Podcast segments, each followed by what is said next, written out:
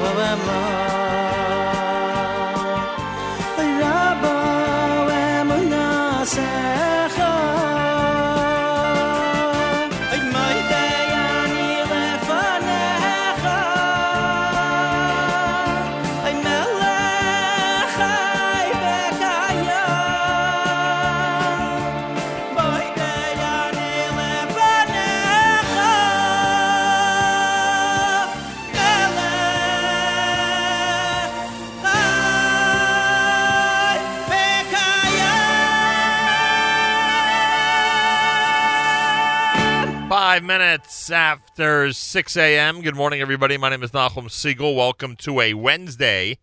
It is your Jewish Moments in the Morning radio program. Uh, we're on a nine days format, spoken word format with uh, Rabbi Berel Wein, the majority of our uh, of our lectures. Later on today, because the third of Av, and it's the anniversary of the date that it was originally delivered, uh, my father's eulogy of the Lubavitcher Rebbe, delivered at the Rebbe's Shloshim. We will have that for you here at the JM and the AM. So that's all coming up. Uh, Rabbi Berel Wein, uh, we are going to conclude part one. Uh, there's a five part series of his part one on Jews in Europe. The final piece of the part one lecture series is a Protestant Europe, and that's how we're going to uh, begin. This is a, this was a relatively recent lecture, about a year ago, delivered in Yerushalayim. Rabbi Berel Wein uh, here uh, to teach us and uh, inform us about some of the things about Jewish history that we should know about. Protestant Europe is the name of the lecture. Rabbi Berel Wein at JM in the AM. Uh, tonight's topic is uh, the uh, Protestant Europe and its effect on the Jews. Uh, the Roman Catholic Church was pretty much under siege for a few hundred years by heresies, different ideas uh, that contradicted Catholic doctrine. And uh, the institution of the Holy Office of the Inquisition, which was meant to uproot uh, these types of doctrines, as well as to make certain that those who converted to Catholicism, especially the Jews, uh, did not revert back to Judaism. This Inquisition was really uh, an act of desperation by the church because uh, it was an admission that, so to speak, the church could not win the war of ideas, and therefore they were going to win it by killing and torturing people. In the uh, 14th century, uh, the church had, for a period of time, three popes at one time. It was called the Great Schism or uh, the Babylonian exile. It came about because the French king uh, was very uh, disappointed in the actions of the Italian pope, and therefore he decided that he was going to appoint the French pope and the seat of the French Pope was in Avignon in Provence. If you go to Provence today, to Avignon, you can see the great papal palace there. And for 70 years, there was a pope in Rome, and there was a pope in, there was a pope in Avignon as well. Each one naturally excommunicated the other one. So in heaven, they would have a difficult time sorting the matter out. Uh, there was a period of time when the cardinals got together and they said, enough of this. We're going to get a third pope, uh, compromise pope. And the other popes agreed that they would resign. But uh, when each of the three popes got the job, then nobody resigned. So you had this great schism in the church. It lasted 70 years. That's why it was called the Babylonian exile. And uh, it weakened the church, as you can imagine, profoundly. As any dispute within a religious community uh, weakens that community. After that, uh, you had other uh, types of schisms uh, which the church always put down by burning the heretics at the stake. If you go to Prague, in the central square of Prague, there's the memorial to Hus, who was burned by the church for having heretic ideas. Uh, heresies abounded. Uh, and because of that, therefore, the church felt very threatened.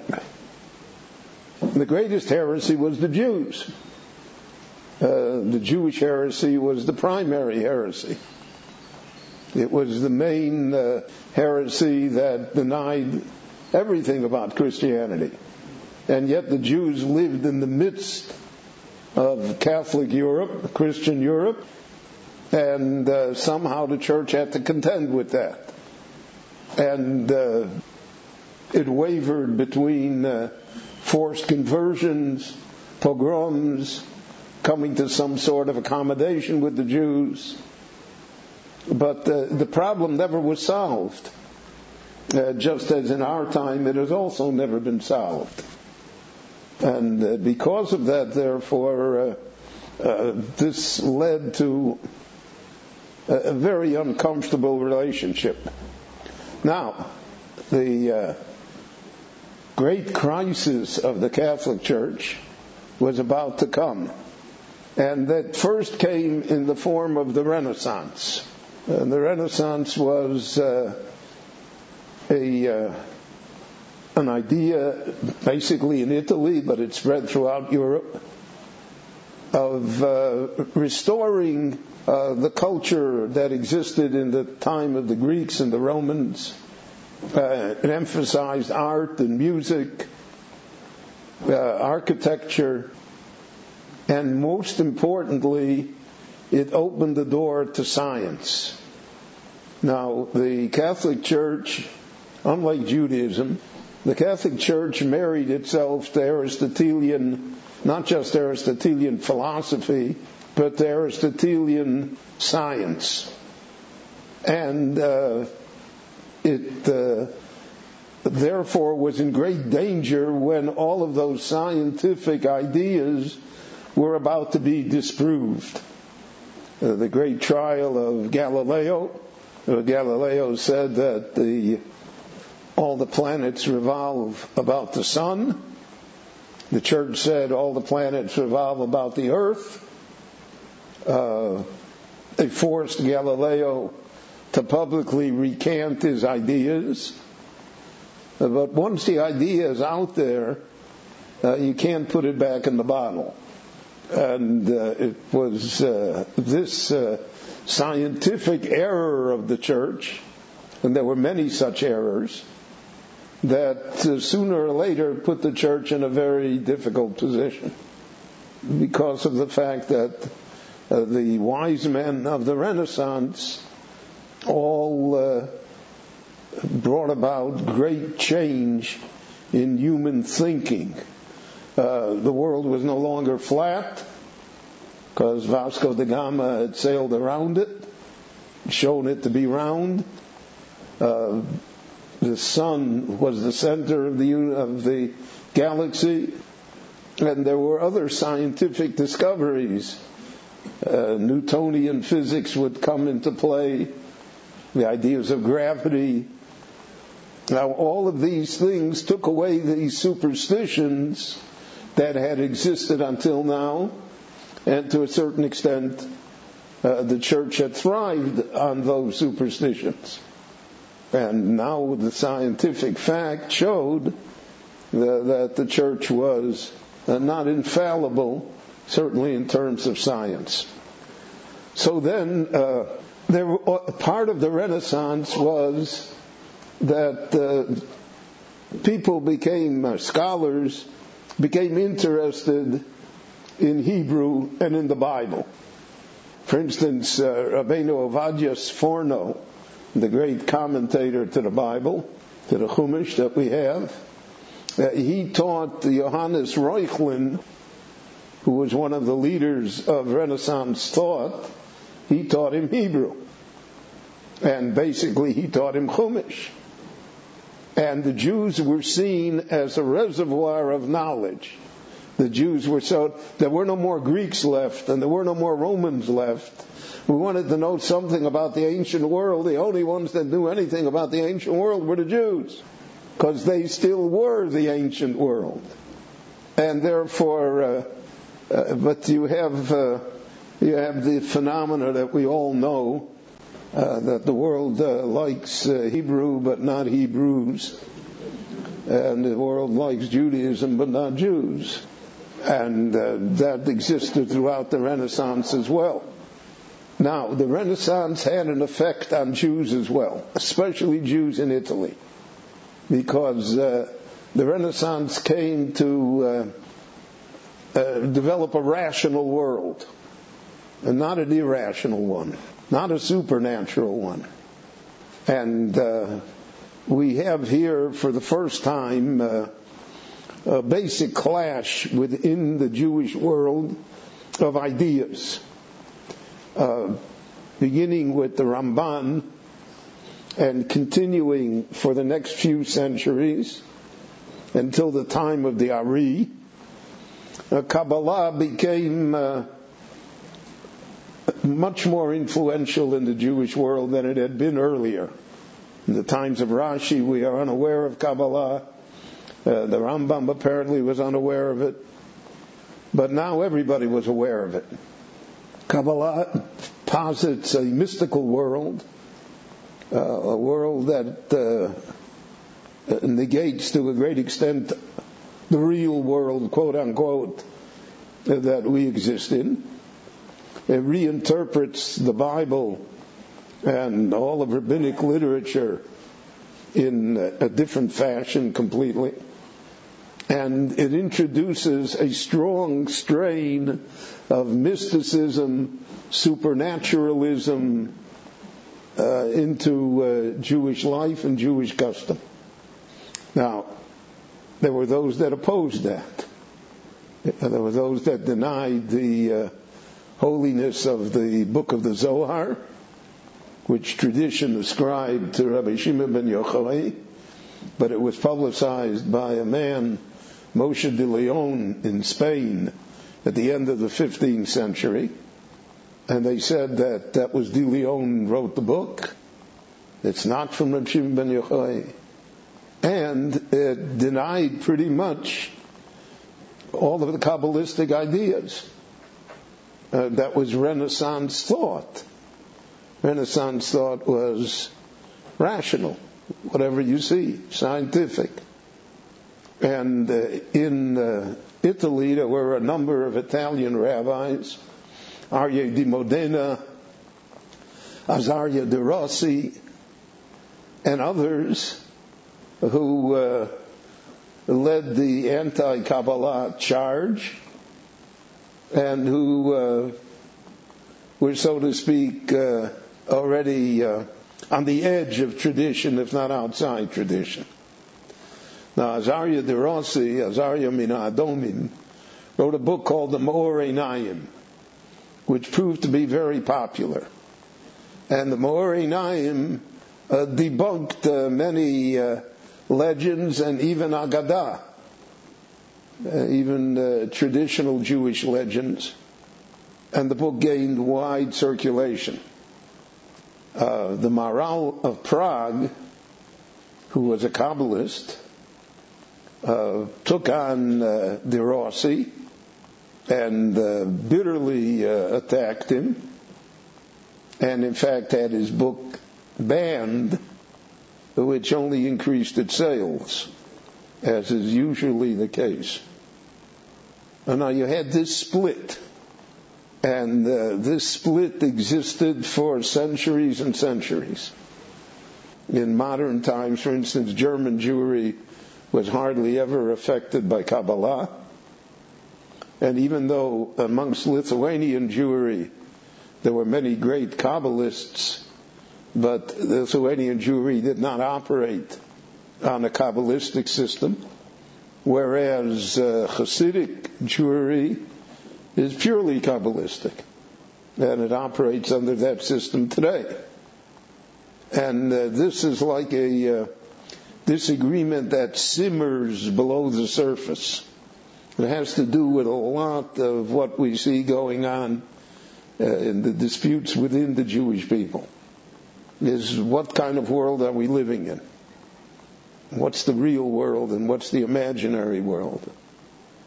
And how do we react to either? All of this came about in the Renaissance. So the Renaissance affected Jews greatly. Now what happened was that Henry VIII wanted to get rid of one of his wives because he wanted to marry another one. And uh, England then was Roman Catholic. So he uh, wanted the Pope to grant him an annulment. Now, one of the powers of the church is that it can annul marriages. The church does not recognize divorce, but it does allow for annulment. Now that's a slippery slope uh, of how to obtain an annulment. The Pope and Henry could not agree for political reasons, diplomatic reasons, all sorts of reasons. So Henry uh, broke off from the Catholic Church and he created the Church of England, the Anglican Church, which is really the beginning of Protestantism, even though the Anglican Church at its core is basically an imitation of the Catholic Church, except that it does not recognize the Pope of Rome. Uh, for uh, a long period of time, over a century, there was a civil war in England between the Catholics and the Anglicans, uh, with terrible atrocities committed on both sides, until Queen Elizabeth finally she killed uh, Mary, Queen of Scots, who was Catholic. Then James I was Catholic, but eventually England became officially a Protestant country. But the defection of England was not the main blow to the church. There were no Jews in England at the time, though Henry VIII had a uh, leather bound handwritten copy of the Talmud in his library, which you can see at the British National Library today. Uh, but uh, there were no Jews, and there were no Jews in France either to speak of. And there were no Jews in Spain because they were all expelled, with the exception of the conversos, who constituted a significant part of the Spanish population. Uh, so uh, that didn't really affect the Jews. However, uh, what comes about is the church had a great uh, fundraising apparatus. Rome, uh, take, all the, all religions require money. That's part of their problem. If we could have a money-free religion, a lot of problems would dissipate. But everybody has to raise money. The money corrupts. The money corrupts even uh, the most holy of, uh, of items. The Torah says, "Ki hashochad yaver enei pichim v'salev divrei tzadikim." That the corruption of money is such that it blinds the lies to the reality of the situation and it distorts the words of those who are tzaddikim, who are holy people. But even holy people, if they are tinged by money, so then it becomes a problem. Uh, no one has figured out, you know, how to do it without money. Though uh, in our time, I would say that money plays a far greater role than it ever has in Jewish life. That's because there is so much money. You know, if everybody is poor, so everybody is poor. So there's not much money around. And uh, the less money around, the less corruption. But when there's a lot of money around, and uh, the demands of religion grow, uh, so then uh, the temptations for corruption are enormous.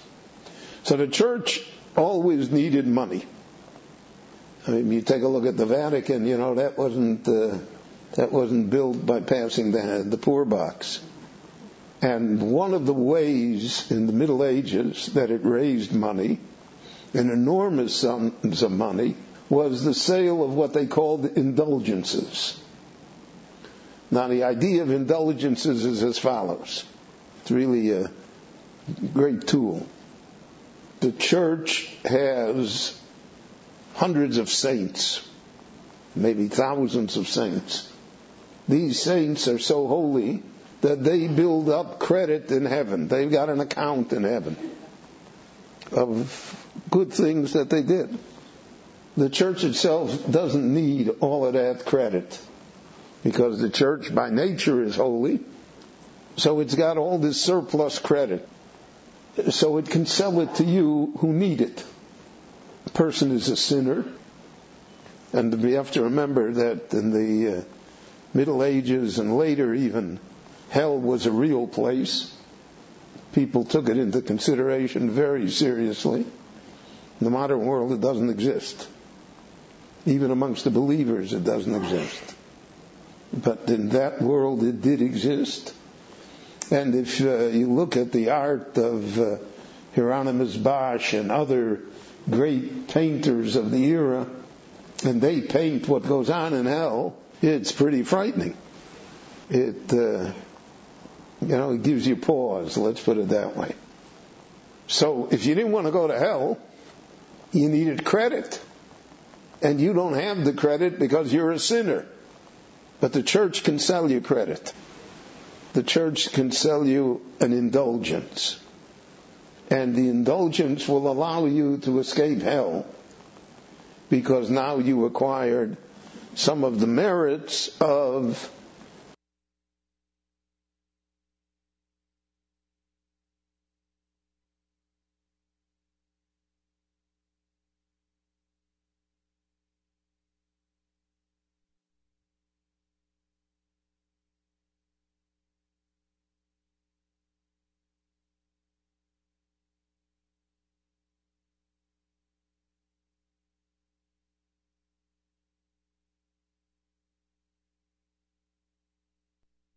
JM in the AM, I'm not quite sure. Um, looks like we had a slight problem with our lecture from Rabbi Wein, but now I think we can rejoin it. And they paint what goes on in hell. It's pretty frightening. It, uh, you know, it gives you pause. Let's put it that way. So if you didn't want to go to hell, you needed credit. And you don't have the credit because you're a sinner. But the church can sell you credit. The church can sell you an indulgence. And the indulgence will allow you to escape hell because now you acquired some of the merits of saints who didn't need it for themselves so they can help you. That's a crude uh, description of indulgences, but it gives you the idea. And the church sold it and they sold it on an enormous basis. And therefore, uh, the local parish priest sold it, the cardinal sold it, the bishop sold it, even the pope sold it, depending how much you needed. And everybody took a commission because there's a brokerage fee in hell also. And therefore, uh, the church became uh, overridden with corruption. And then there were fakes. People who dressed as priests and said they'll sell you, and they really didn't have the goods. So there were con men. I mean, everything was going on. I mean, Judaism never had that system. Uh, Judaism believes that everybody's pretty much on their own. Though uh, in our time we notice that there are people who are able to sell at least semi-indulgences amongst the Jewish people as well. Now this corruption eventually reached such levels that the people began to rebel against it. And this was the primary reason uh, that a German priest by the name of Martin Luther arose and he had over 90 complaints about the church. He nailed them to the door of the cathedral and uh, he demanded that the church reform itself. Uh, the church naturally saw him as a heretic, but he had gathered uh, enough popular support, especially in Germany, that the church couldn't get hold of him and they couldn't kill him. And he uh, is the father uh, Uh, let us say, of the Protestant movement. Certainly of the church that's named after in the Lutheran church. And now there was a 30 years war in Europe between the Catholics and the Protestants. Religious wars never end. They resurface in different forms. But as we are witness, there is no war like a religious war. And this 30 years war uh, engulfed Europe, devastated it. And naturally, it affected the Jews as well. Now, Luther thought that because uh, he revolted against the Catholic Church, he had the same idea that Muhammad had. Muhammad said, well, the Jews don't believe in Christianity because it's uh, semi-pagan, but uh, Islam is completely monotheistic, has no uh, idols or symbols, so the Jews will certainly convert to Islam. And he was quite disappointed when that did not happen. And uh, because of that, it turned him into writing very bitter things against the Jews in the Koran. Well, the same thing happened to Luther.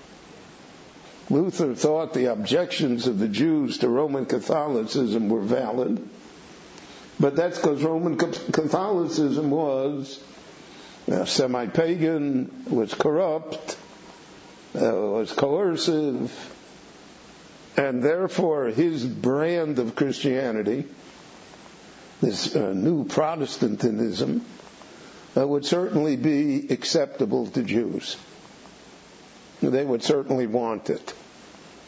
And naturally, the Jews didn't want it.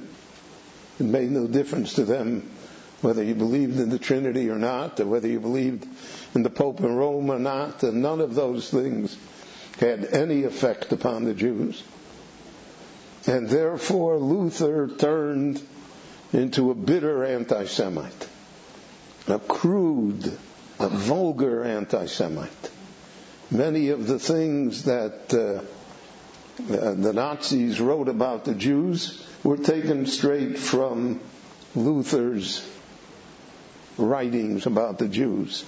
Let me just share with you uh, just a few uh, words of his. All the blood kindred of the Jews will burn in hell, and they are rightly served, even according to their own words, as they spoke to Pilate, to the Roman emperor. So again, the deicide that the Jews are guilty of.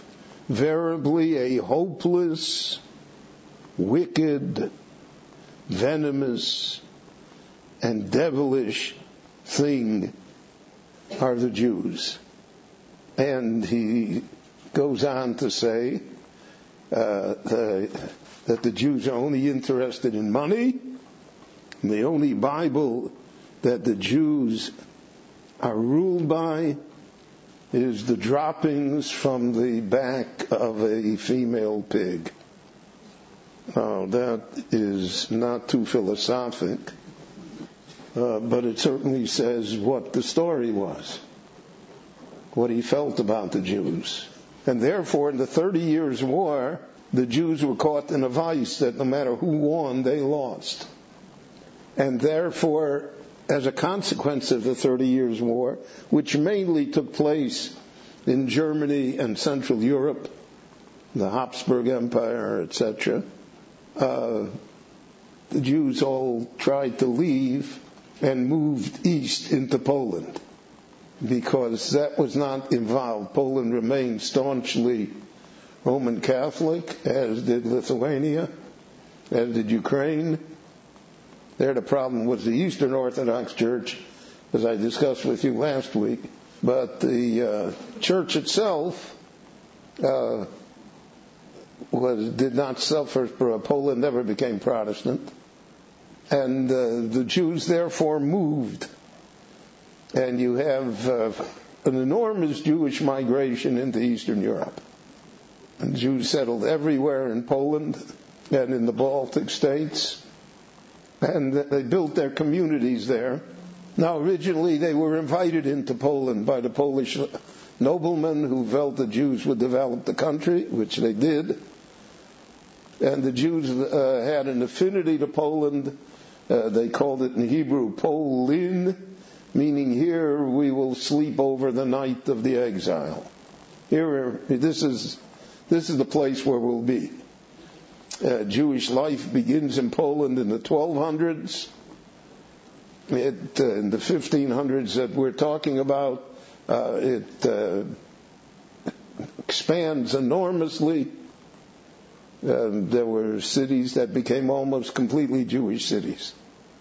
And because of that, therefore, the Protestants did not have much of an effect on the Jews because they moved to the Catholic countries. However, and I, this is a big however, it's a theory that I have uh, researched for a long time, and you all know that I'm never wrong, so that's probably correct. The Protestant Revolution the Reformation in Europe, the breaking of the power of the Catholic Church, had a great psychological effect on the Jews as well, and a religious effect on the Jews.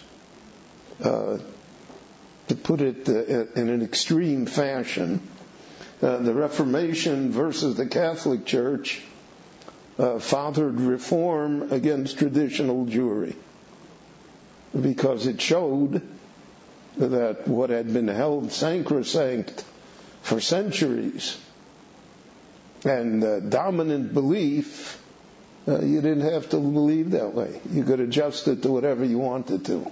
Now, the Protestants split into hundreds of different sects as uh, they exist today. Uh, Christianity is uh, I, think it has uh, 140, 150 different uh, church establishments. It's uh, very uh, badly split with all sorts of ideas, and many times the ideas are uh, completely contradictory one to another. But uh, the fact that the Protestant Reformation was successful that the Roman Catholic Church could not put it down. And not only could not put it down by force, but could not put it down by ideas. It couldn't overwhelm it. Uh, created an atmosphere. Now, in the Jewish world, also, uh, there had always been uh, deviant ideas, different sects, uh, different beliefs, the Karoim, the Karaites existed in Europe. Other people existed in Europe. There always was a discussion. And there were differing views, differing views on uh, Torah. I mentioned differing views on Kabbalah, different views on a lot of things. Now, as long as the Catholic Church was the Catholic Church, so then the Jews could also say, well, there's no room for differing views.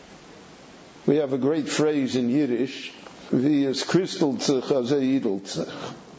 meaning the way it is amongst the non-Jews, that's the way it eventually is amongst the Jews as well. So as long as there was, so to speak, a monolithic church, and there was a set of beliefs that everybody held to be sacrosanct, so then uh, Judaism also operated under that uh, type of mindset. But when that mindset changed, which is what the Protestant Revolution was, Protestant Reformation, when now it said uh, the Pope is wrong, uh, the Trinity is not true, uh, Catholicism for the last thousand years has been telling you stories that, not, that are not true, and the church is corrupt. All of those things, even though they're not addressed to the Jews, had an influence on the Jews and uh, no uh, religion is composed of perfect people, and therefore uh, Uh, we did not have indulgences, but we had other problems. Anyone who studies the rabbinic responsa of the time will see all sorts of problems that exist in the Jewish world, and therefore it's easy to criticize. It's easy to throw out the, ba- the baby with the bathwater, as we see every day in our newspapers. Now, one of the things that existed in the Jewish world at this time was messianism. the belief in the Messiah. Not only the belief that the Messiah is eventually going to come, it's the Messiah, he's here. We just don't recognize him. So in the 15th century, there was a, a man came, his name was David Haruveni, a great con artist. He came and he said that he, uh, you know, there's a Jewish legend that the ten tribes, the ten lost tribes, are behind the magical river called the Sambatyon. And the Sambatyon is fire and it throws bricks and nobody can escape it, etc. And it only rests on Shabbat. And that's where the ten tribes are hidden. And they're going to be hidden there until the Messiah comes and takes them to the land of Israel. This was a, uh, I think, almost a universal belief in the Jewish world, certainly in the Middle Ages. Here comes a man who says he's from the tribe of Reuven, David Haruveni. And he tells a, a fantastic story of how he got across this river and that he's here to herald the coming of the Messiah. And he travels throughout Europe and he is welcomed by Jewish communities. He given great honor. He even gets an audience with the Pope in Rome. The Pope interviews him. And the Jews are uh, packing their bags. They're ready to go.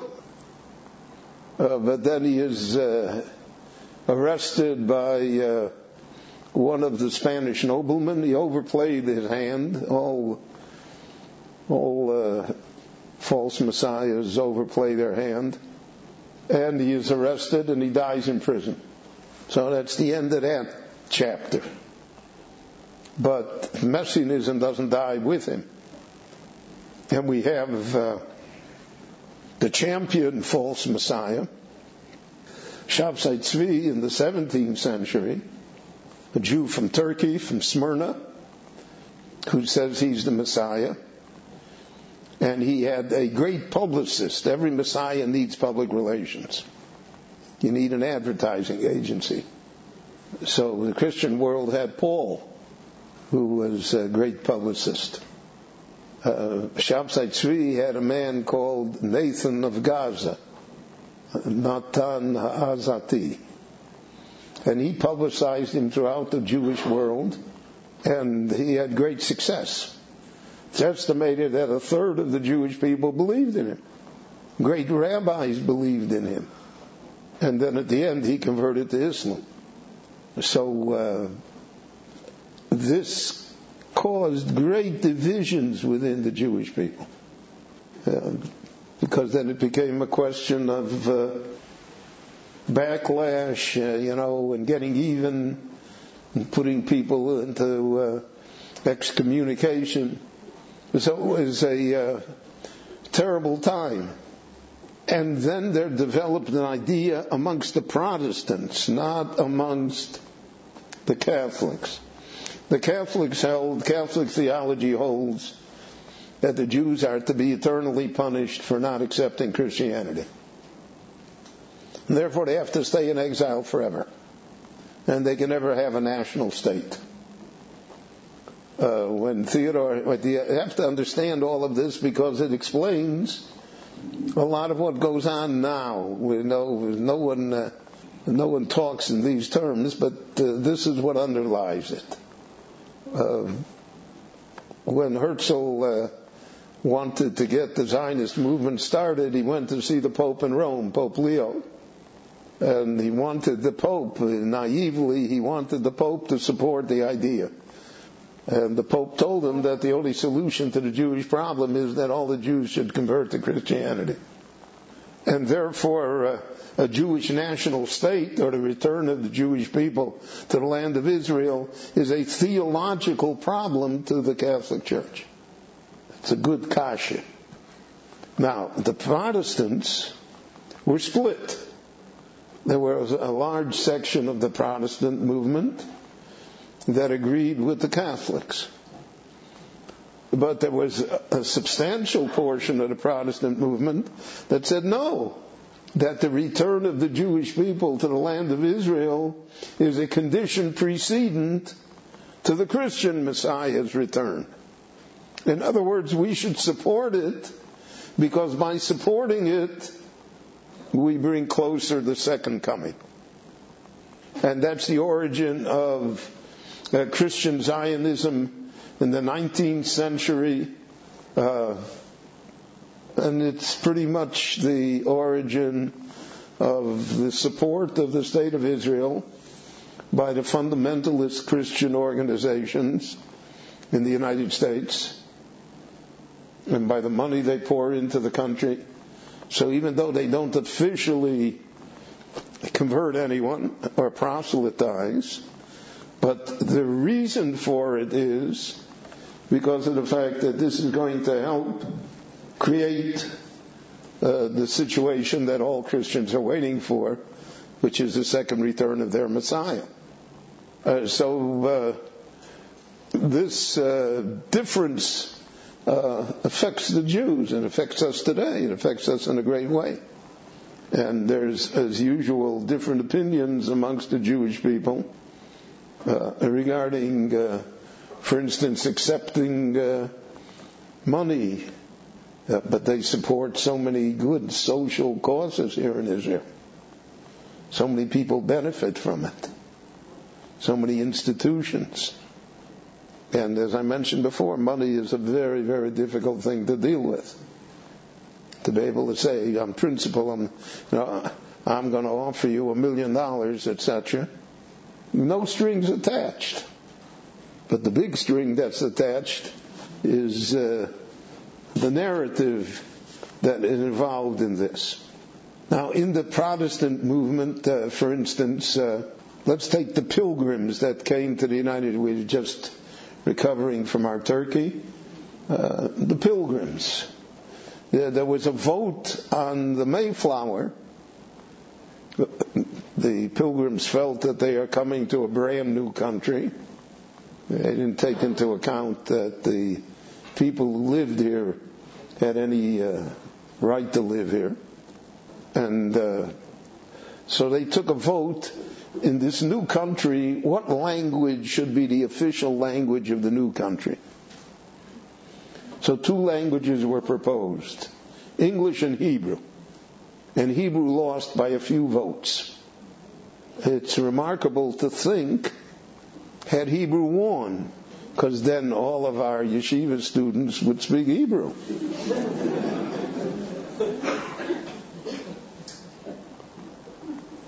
But uh, to pilgrims, uh, on one hand, uh, knew Hebrew, studied the Bible, respected Jewish heritage, but on the other hand, were very bigoted against Jews. There were only certain colonies in the original colonies of the United States where Jews uh, were, so to speak, accepted. Roger Williams in Rhode Island, in the southern colonies where the Jews came from the West Indies. But Massachusetts and uh, Vermont, etc., uh, they were uh, bastions of anti-Jewish thought, even though, as I mentioned before, they loved Hebrew but not the Hebrews. And this uh, idea that existed uh, played a great role in the relations. There was a Jew by the name of Menashe ben Yisrael. Menashe ben Yisrael was a rabbi in Amsterdam in the 17th century. He was a great Talmudic scholar. He was born in uh, Portugal to a Marrano family, and he was raised as a Christian. And the family later escaped to Amsterdam. Amsterdam was the refuge for the Spanish and Portuguese Jews. He escaped there, and there he received his Jewish knowledge and his rabbinic training, and he became a rabbi. And a very famous rabbi, Menashe ben Yisrael. He travels to England and appears before Parliament and the court of the king to ask that England allow Jews legally to be readmitted to the country. And his main argument was that according to Protestant theology, before the Christian Messiah can come again, uh, the Jews have to be scattered all over the world. And if they're not in England, they're not scattered all over the world. So in effect, you're holding up the coming of the second uh, of the, uh, the, second coming of the Messiah, and therefore you have to uh, now to, to, have such a convoluted idea, uh, but it uh, it had, so to speak, a basis because that's how they saw the world, and because of that, therefore, uh, the Jews in Western Europe began to change. They began to uh, see the coming of the Protestant uh, Reformation and uh, the science and everything as, uh, so to speak, loosening the bonds that they had to Jewish tradition. And that would uh, take place. We're going to talk about it in the next lecture. Uh, when the Enlightenment came, uh, so then uh, reform came. So reform is the Jewish Protestantism. It's the same rebellion. It, maybe it has different causes, and maybe it uh, reflects itself in a different fashion, but basically it is the same thing. It's uh, Luther's rebellion against the church is Geiger's rebellion against traditional Judaism. And that's what I meant when I said that whatever happens in the non-Jewish world happens in the Jewish world as well. Two more points, uh, and then we'll be done with this brilliant lecture. One is that uh, the uh, Protestant Reformation uh, brought about uh, capitalism in a great extent. There's a famous theory, uh, many books have been written upon it and courses in university to tie the rise of capitalism to the rise of the Protestant movement. But there's no question that the Protestant movement, the Roman Catholic Church was bound by strictures which uh, made ca- capitalism uh, difficult. Laws of usury, uh, questions of credit, and the control of the church. The church wanted to control all money also. Anytime you have uh, government uh, control all money, so you have a stagnant economy. The rise of free capitalism uh, coincided with the fact that England and uh, other countries in Europe, Germany, which were the main economies, uh, were Protestant. And uh, they allowed for what later would be the Industrial Revolution, the mercantile system, all of these ideas upon which uh, modern civilization is based, uh, all because of the fact that uh, the Reformation had loosened the hold of the church on uh, financial transactions. It also gave Jews an opportunity uh, Jews uh, functioned very well in a capitalist society because of the fact that uh, it allowed for service industries, it allowed for new products, it allowed for competition, all of which uh, did not exist uh, before, and in an agricultural society, it certainly did not exist. So therefore, uh, this rise of Protestantism, the rise of uh, the mercantile system and of uh, modern economies uh, had a great effect on the, Jewish world and how Jews dealt with it. And it remained until today. I mean, the banking system, uh, the Rothschilds, uh, and the other uh, Jewish moguls who really transformed Europe, uh, built its railroads, uh, financed all of its problems. that was a product of the fact that under the Protestant movement, there was room for such things to happen. The second thing was the fact that the, uh, the era of exploration existed. The world now was a much bigger place. You could go places and uh, the immigration to uh, The American continent was one thing, but the Jews participated in it almost from the beginning. And the Jews were always looking for a new country, new frontier, somewhere new, because the old had been so repressive. And uh, that's uh, Jews came to Africa, and they came to Asia. Uh, all of a sudden, uh, uh, it, it, was a much bigger world uh, than ever existed for Jews in the earliest in the earlier parts of the of this age and the Protestant, uh, especially the English, the Catholics were with Spain, uh, those two countries uh, were the engine of exploration. And exploration always was a positive thing for Jews. It's hard for us to imagine what the Jewish world would look like uh, without the ability to immigrate to North America in the 19th century or to other parts of the world. Uh, all of the Jewish communities that were established. Why should Jews go to Argentina? Why should Jews go to uh, Johannesburg? Or why should Jews go to uh, other places, the faraway places?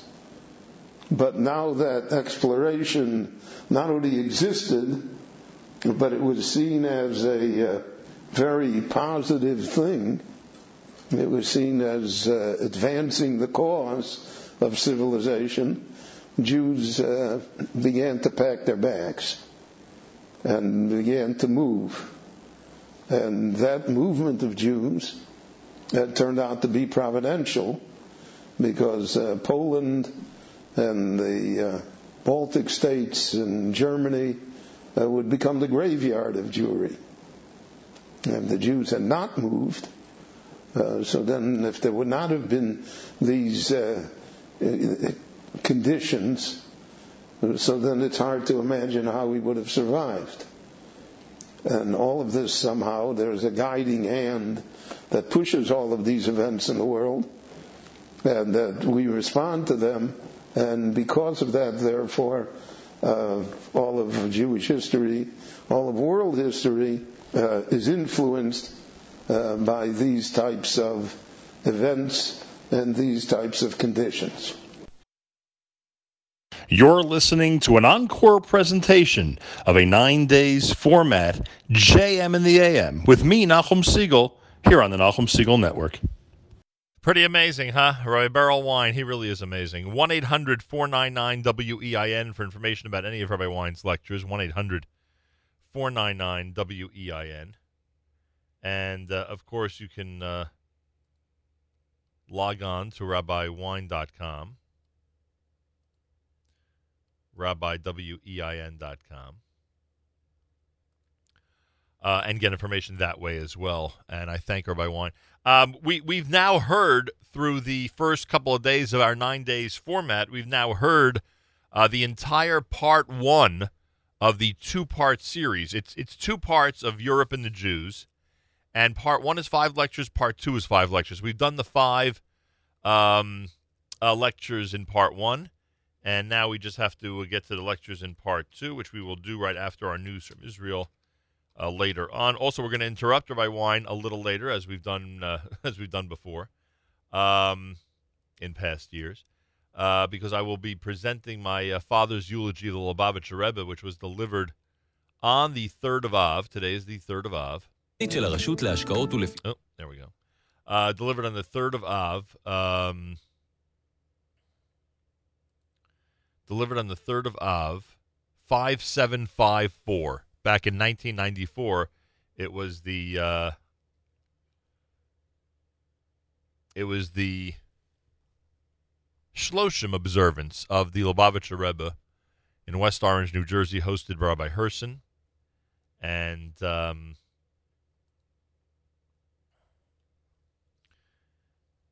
and my father spoke and gave one of the most amazing biographical sketches of anybody that I've ever heard. Uh, it, it's really something. So that's coming up an hour from now. I hope you'll be tuned in.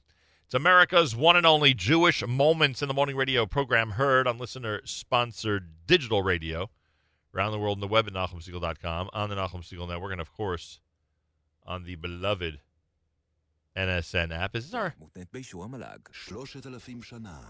I think this is the live feed. I don't know. Things look a drop different here at Tzahal.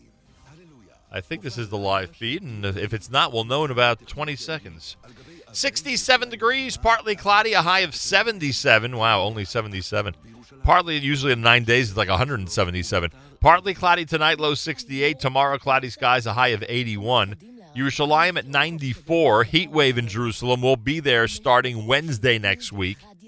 Uh, Guilford, New York, our friends at Camp Mesorah, they're at 58 degrees. And we're at 67 here in New York City as we say good morning at JM in the AM. You know the lineup for the rest of this morning here. And um, we'll continue with our Wein right after our news from Israel. Galei Tzahal, Israel Army Radio, 2 p.m. newscast for a Wednesday follows next. We say Boker Tov from Jam and Ann.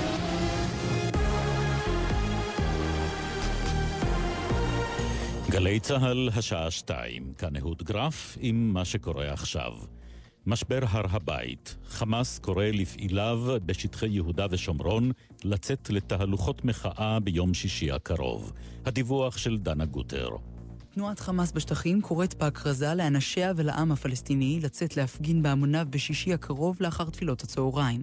עוד נכתב בכרזה המופצת ברשתות החברתיות, כי בשל המשך הצעדים של ישראל במתחם הר הבית, יש להפגין ולהגיע לנקודות החיכוך עם כוחות הביטחון הישראליים. בתוך כך, היום קבע בית המשפט האירופי העליון כי ארגון חמאס יישאר ברשימת ארגוני הטרור של היבשת. מוקדם יותר, נשיא טורקיה ארדואן תקף שוב את ישראל ואמר לא נסתפק בהסרת הגלאים. כתבנו יותם לביא. ארדואן אמר לפני זמן קצר כי הסרת גלי המתכות שפגעו במוסלמים מהכניסות להר הבית הייתה צעד נכון, אך זה לא מספיק. כך דיווח העיתון הטורקי דיילי סבח. זאת לאחר שאמש קרא למוסלמים בארצו ובכל רחבי העולם לעלות לירושלים, וטען, ישראל מנסה לקחת את מסגד אל-אקצא מידי המוסלמים בכסות של מאמצים למלחמה בטרור. רוכב אופנוע בן 17 נהרג לאחר שנפגע ממשאית ברחוב חלוצי התעשייה בחיפה. כתבנו גיא ורון מציין כי מותו של רוכב האופנוע נקבע במקום, ובוחני תנועה נמצאים כעת בזירת התאונה. גבר בן 51 מואשם בביצוע מעשה מגונה בנער בן 14 בפארק המים ימית 2000 בחולון. כתב אישום הוגש נגדו היום לבית המשפט המחוזי בתל אביב. הפרקליטות מבקשת להאריך את מעצרו עד תום ההליכים. חבר הכנסת איציק שמולי תוקף את הרב שמואל אליהו בעקבות דבריו הבוקר בגל"צ, בהם כינה את אנשי הקהילה הלהט"בית חולים. הוא שוחח בגל"צ עם יעל דן. זה כל כך חשוך וכל כך אה, מפלה וגזעני, כל כך נמוך. אין שום ספק שהאיש הזה רוצה שישראל תהפוך להיות איראן. ואני חושב שהבן אדם החולה היחידי כאן זה הרב. תושב בת ים נעצר בחשד שהתעלל בכלב של חברו. כתבנו גל חן. החשוד בשנות ה-30 לחייו נעצר לאחר שהוגשה תלונה במשטרה על התעללות אכזרית בכלב של שותפו לדירה. על פי החשד הוא שבר את רגלו של הכלב ופצע אותו פציעות פנימיות קשות. הוא יובא היום להארכת מעצר בבית משפט השלום בתל אביב. העיתונאי יגאל סרנה, שפוטר מהעיתון ידיעות אחרונות בעקבות הפסדו בתביעת הדיבה שהגישו נגדו ראש הממשלה נתניהו ורעייתו, אומר לרינו צרור, מו"ל העיתון נוני מוזס נאלץ לסיים את העסקתי למרות שלא רצה בכך. אני לא חושב שנוני נפטר ממני בשמחה. אני בטוח שהוא נאלץ לזה. האויב שלי זה לא נוני מוזס, האויב שלי זה ביבי נתניהו, ואני חושב שהוא יצר סיטואציה שבה גם מו"ל חזק כל כך בעבר, נאלץ לעשות דברים שהוא לא שלם איתם. מזג האוויר יוסיף להיות חם מהרגיל עם עומסי חום כבדים ברוב אזורי הארץ. במישור החוף, הוויל. אלה החדשות שעורך אריאל זיגלר.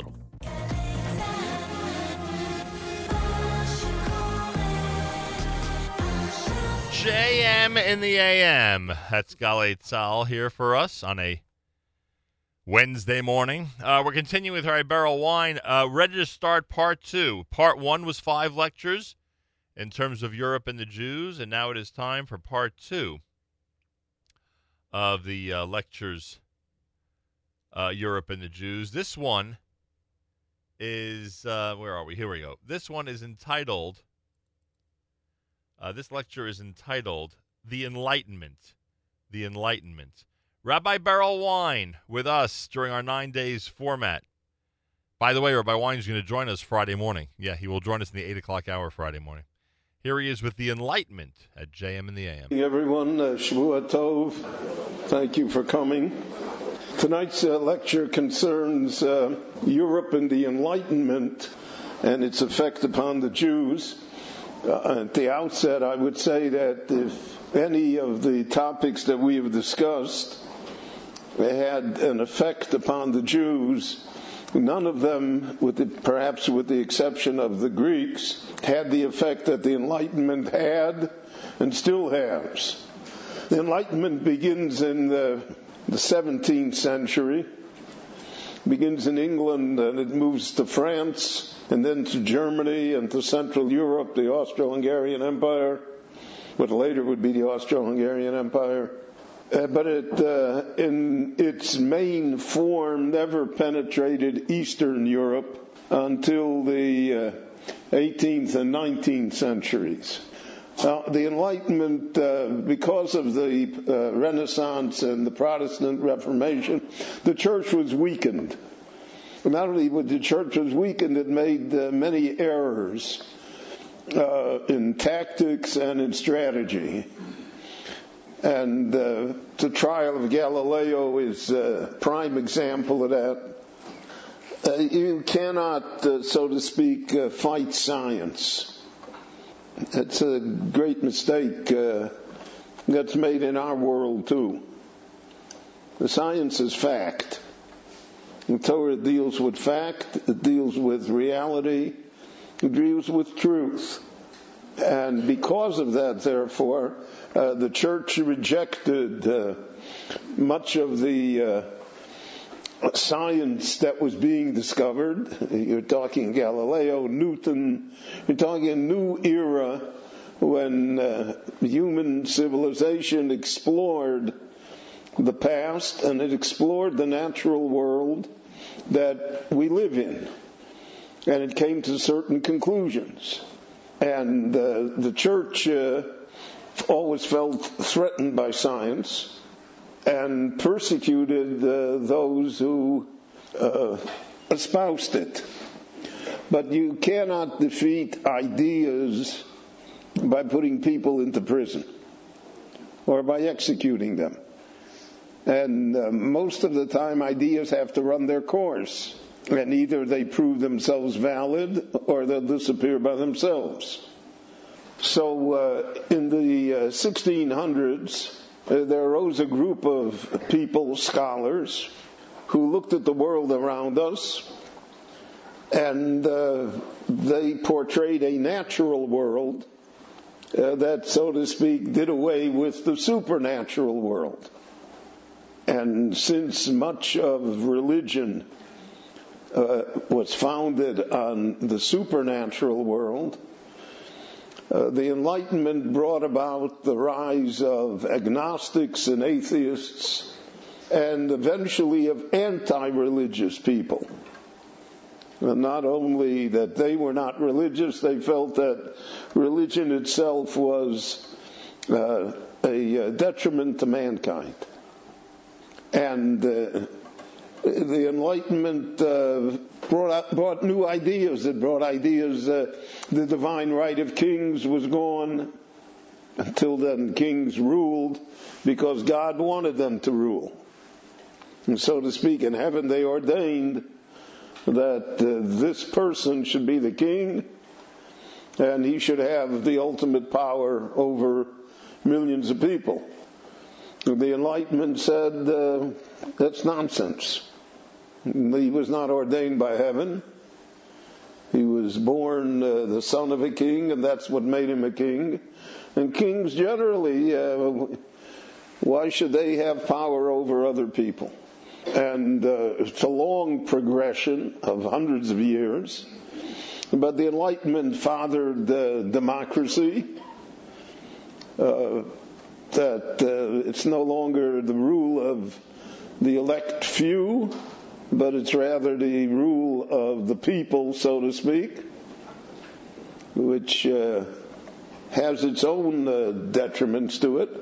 You know, Winston Churchill famously said that democracy is a terrible form of government, but he said it's the best one that we know of. And there's a certain truth to that. So the Enlightenment brought that out. The Enlightenment also, uh, because of the oppression of the church, uh, was driven towards tolerance of other faiths. Now, this came about because of the Protestant Revolution and because the Protestants themselves were so split into so many different sects that somehow they they were forced to tolerate each other. And eventually this idea of tolerance would extend to the Jews as well. Uh, for uh, a thousand years, the Jews were not tolerated. And Judaism was not recognized as anything but a devilish, uh, negative faith.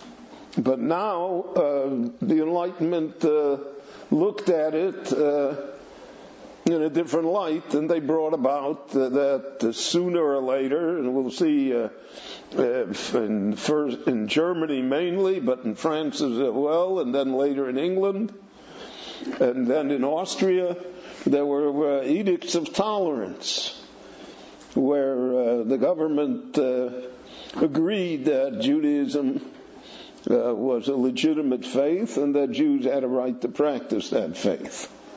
Now that's a great turning point in European history. And it continues until our time. Uh, I just uh, noticed, uh, my wife read to me an article from a Hebrew newspaper today that the church uh, in the last month has said that uh, Jews don't have to convert to Christianity to obtain salvation. I mean, it's a revolution. It's, it's turning the church uh, and what was on its head. It's interesting that there are those that say that that's just a new form of anti-Semitism because they're not going to try and convert Jews, so therefore the Jews are going to go to hell, and that's that's their purpose, right? But I don't, I don't think that that is exactly what the Pope had in mind. This Pope is an Apikoros anyway, so it doesn't doesn't make much difference.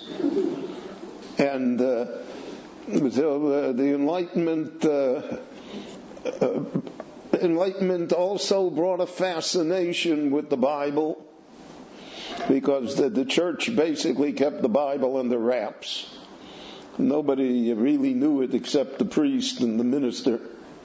And uh, people didn't have uh, biblical studies. And now all of a sudden there was a great interest in the Bible and a great interest in Hebrew language, as I pointed out last time.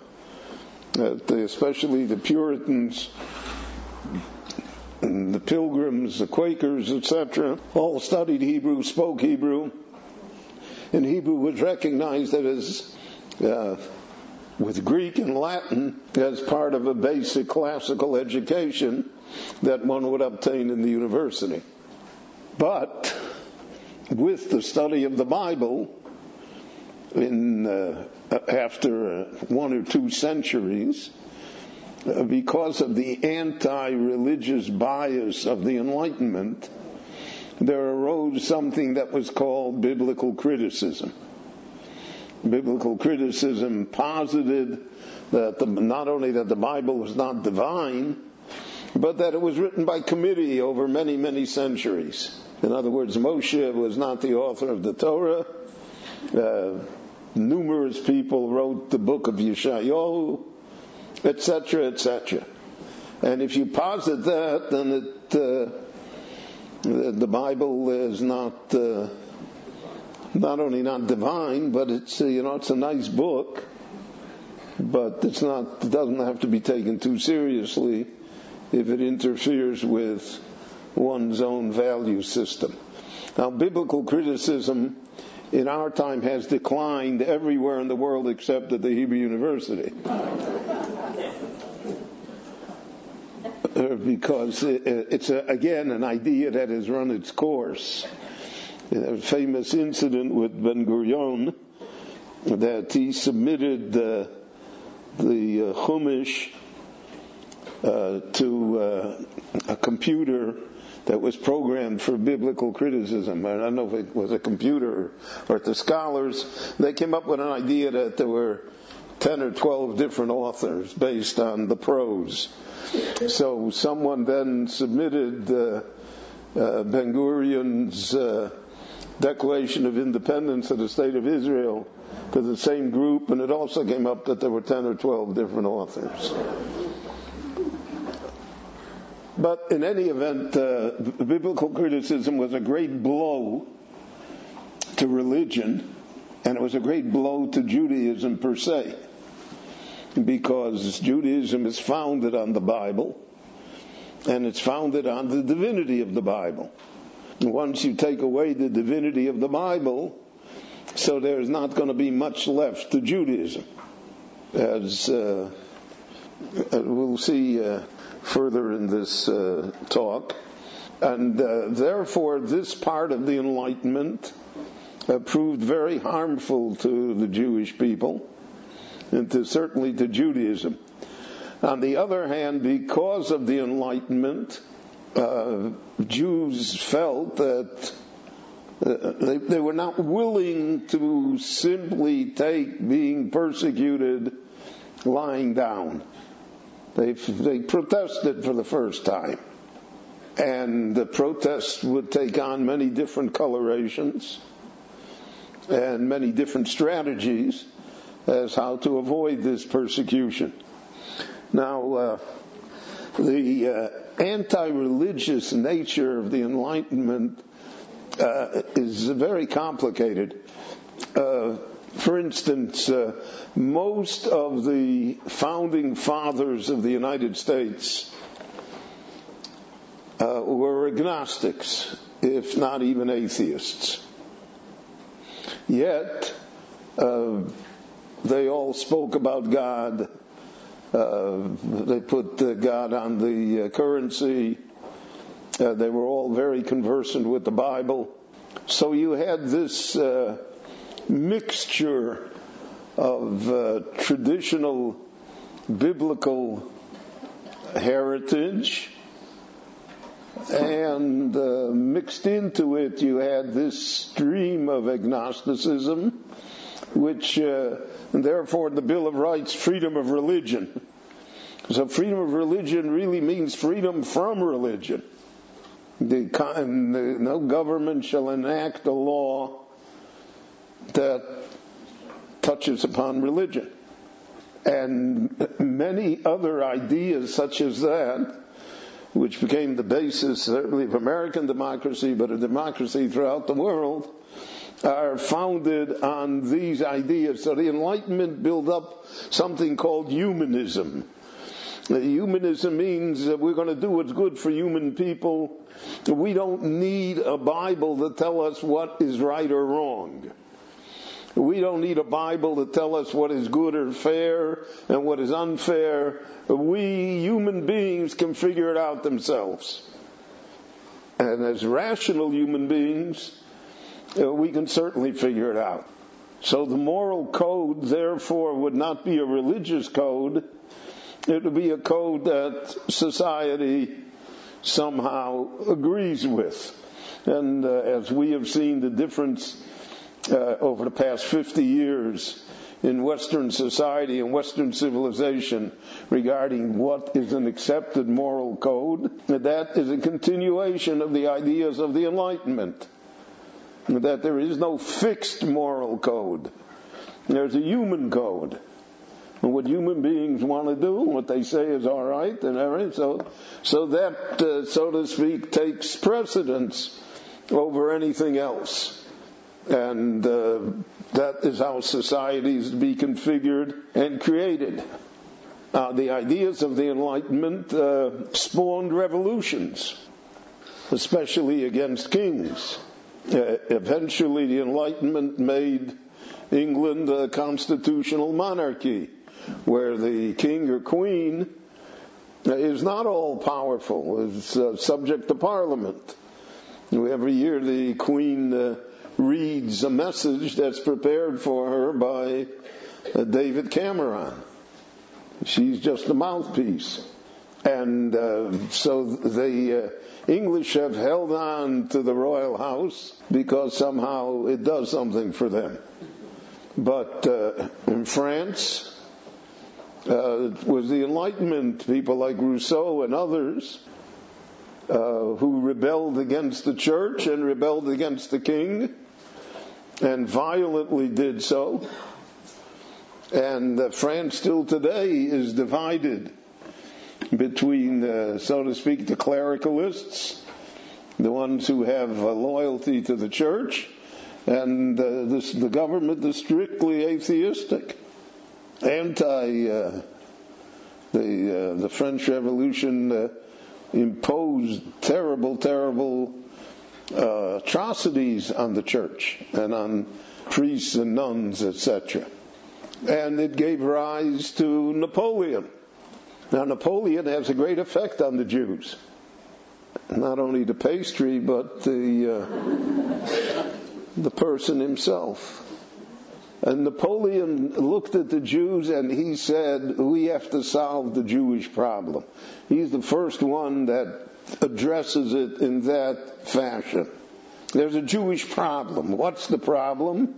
It's what Haman said. There is a strange nation, a foreign alien population that they somehow they don't do they don't feel themselves part of the country. They don't feel themselves part of the society. Haman said they don't listen to our laws. So what are we going to do with them? So for a long period of time, Haman's solution was adopted by the rest of the world as well, that what we're going to do with them is we're going to destroy them. That's the way to solve the Jewish problem. So even though mighty efforts were expended in uh, destroying the Jewish people, they never somehow quite did it. There always were Jews around. So Napoleon looked at it and he said, no, that's not what to do. Napoleon is the heir to the French Revolution, even though he's the dictator, the emperor. So even though they got rid of Louis, uh, Napoleon is the next Louis. And uh, he's a master uh, military leader.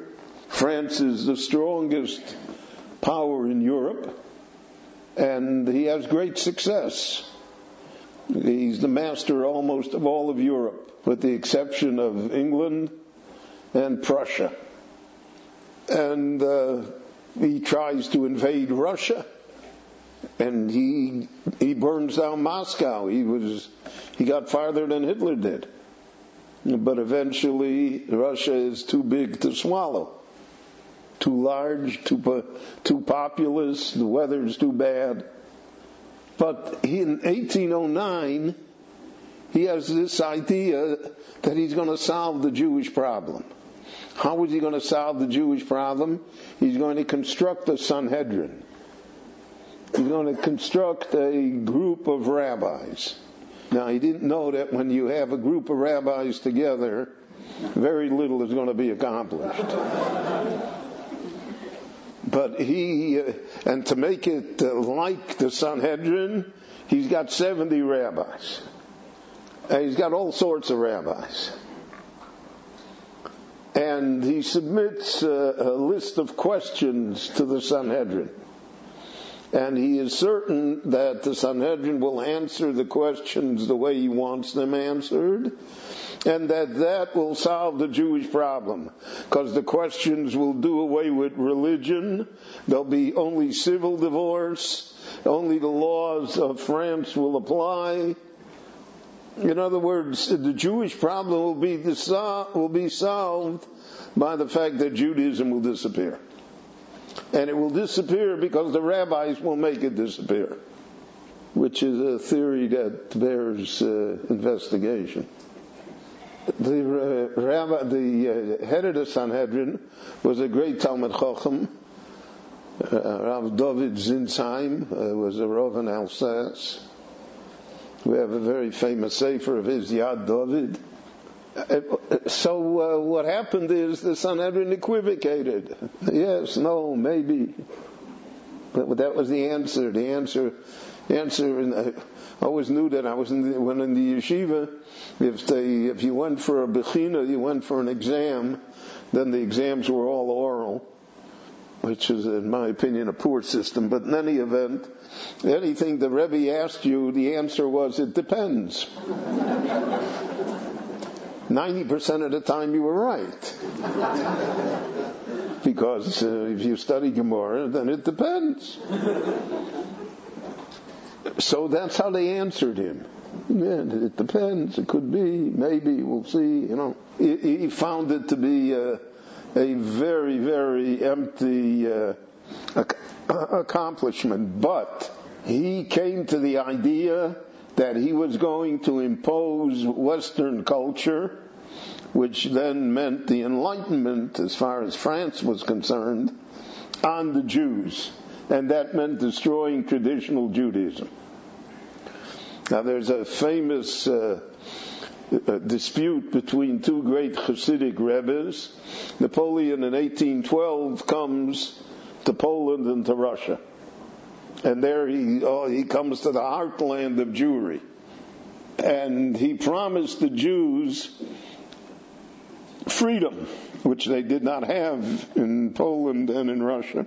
Under the Tsar, they were impoverished and persecuted. And he said, I'm going to take care of all of that. You have equal rights, you be citizens, you'll be able to own land, you'll be able to vote, everything, you know, I'm going to free you from your shackles. So then there were Hasidic Rebbeim who said, we should support Napoleon. The Jews should support Napoleon because he promises to uh, free us from the oppression that we are suffering from.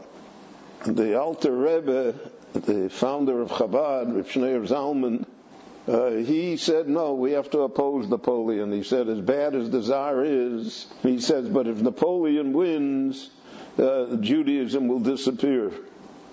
And therefore, uh, for the sake of Judaism, not for the sake of Jews, uh, we will support the Tsar over Napoleon. And the truth of the matter is that most of the rabbis agreed with the uh, idea that they would oppose Napoleon because they were afraid of what uh, his program would bring. Now, what happened was that in 1815, Napoleon was defeated at Waterloo, and that was the end of Napoleon. But it was not the end of the Enlightenment, and not the end of the ideas that were brought.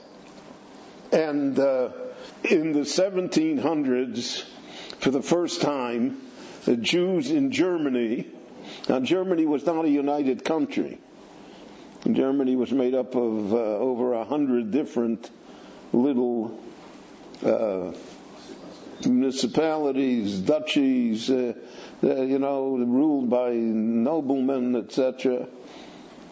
Oh, Bismarck is the one that united Germany and turned it into a monster. So, uh, in parts of Germany, especially in Prussia, now, Prussia was the easternmost province in Germany, but it was the most enlightened province in Germany. You're listening to an encore presentation of a nine days format, JM in the AM, with me, Nachum Segal, here on the Nachum Segal Network. JM and the AM will, of course, continue with Harry Berel Wein and the uh, lecture on the Enlightenment coming up here at JM and the AM. And I thank Rabbi Wein, of course. His uh, lectures are remarkable. You can uh, you can find them all at 1 800 499 WEIN, 1 800, excuse me, 499 W-E-I-N, and RabbiWein.com, RabbiWein, W-E-I-N.com. It's Wednesday on this 26th of July, 3rd of Av. Happy birthday to those celebrating birthdays today. 67 degrees, partly cloudy, a high of 77 tonight. Only 77, wow. Partly cloudy tonight, low 68. Tomorrow, cloudy, a high 81. Yerushalayim will be next week. They're at 94 right now. Wow.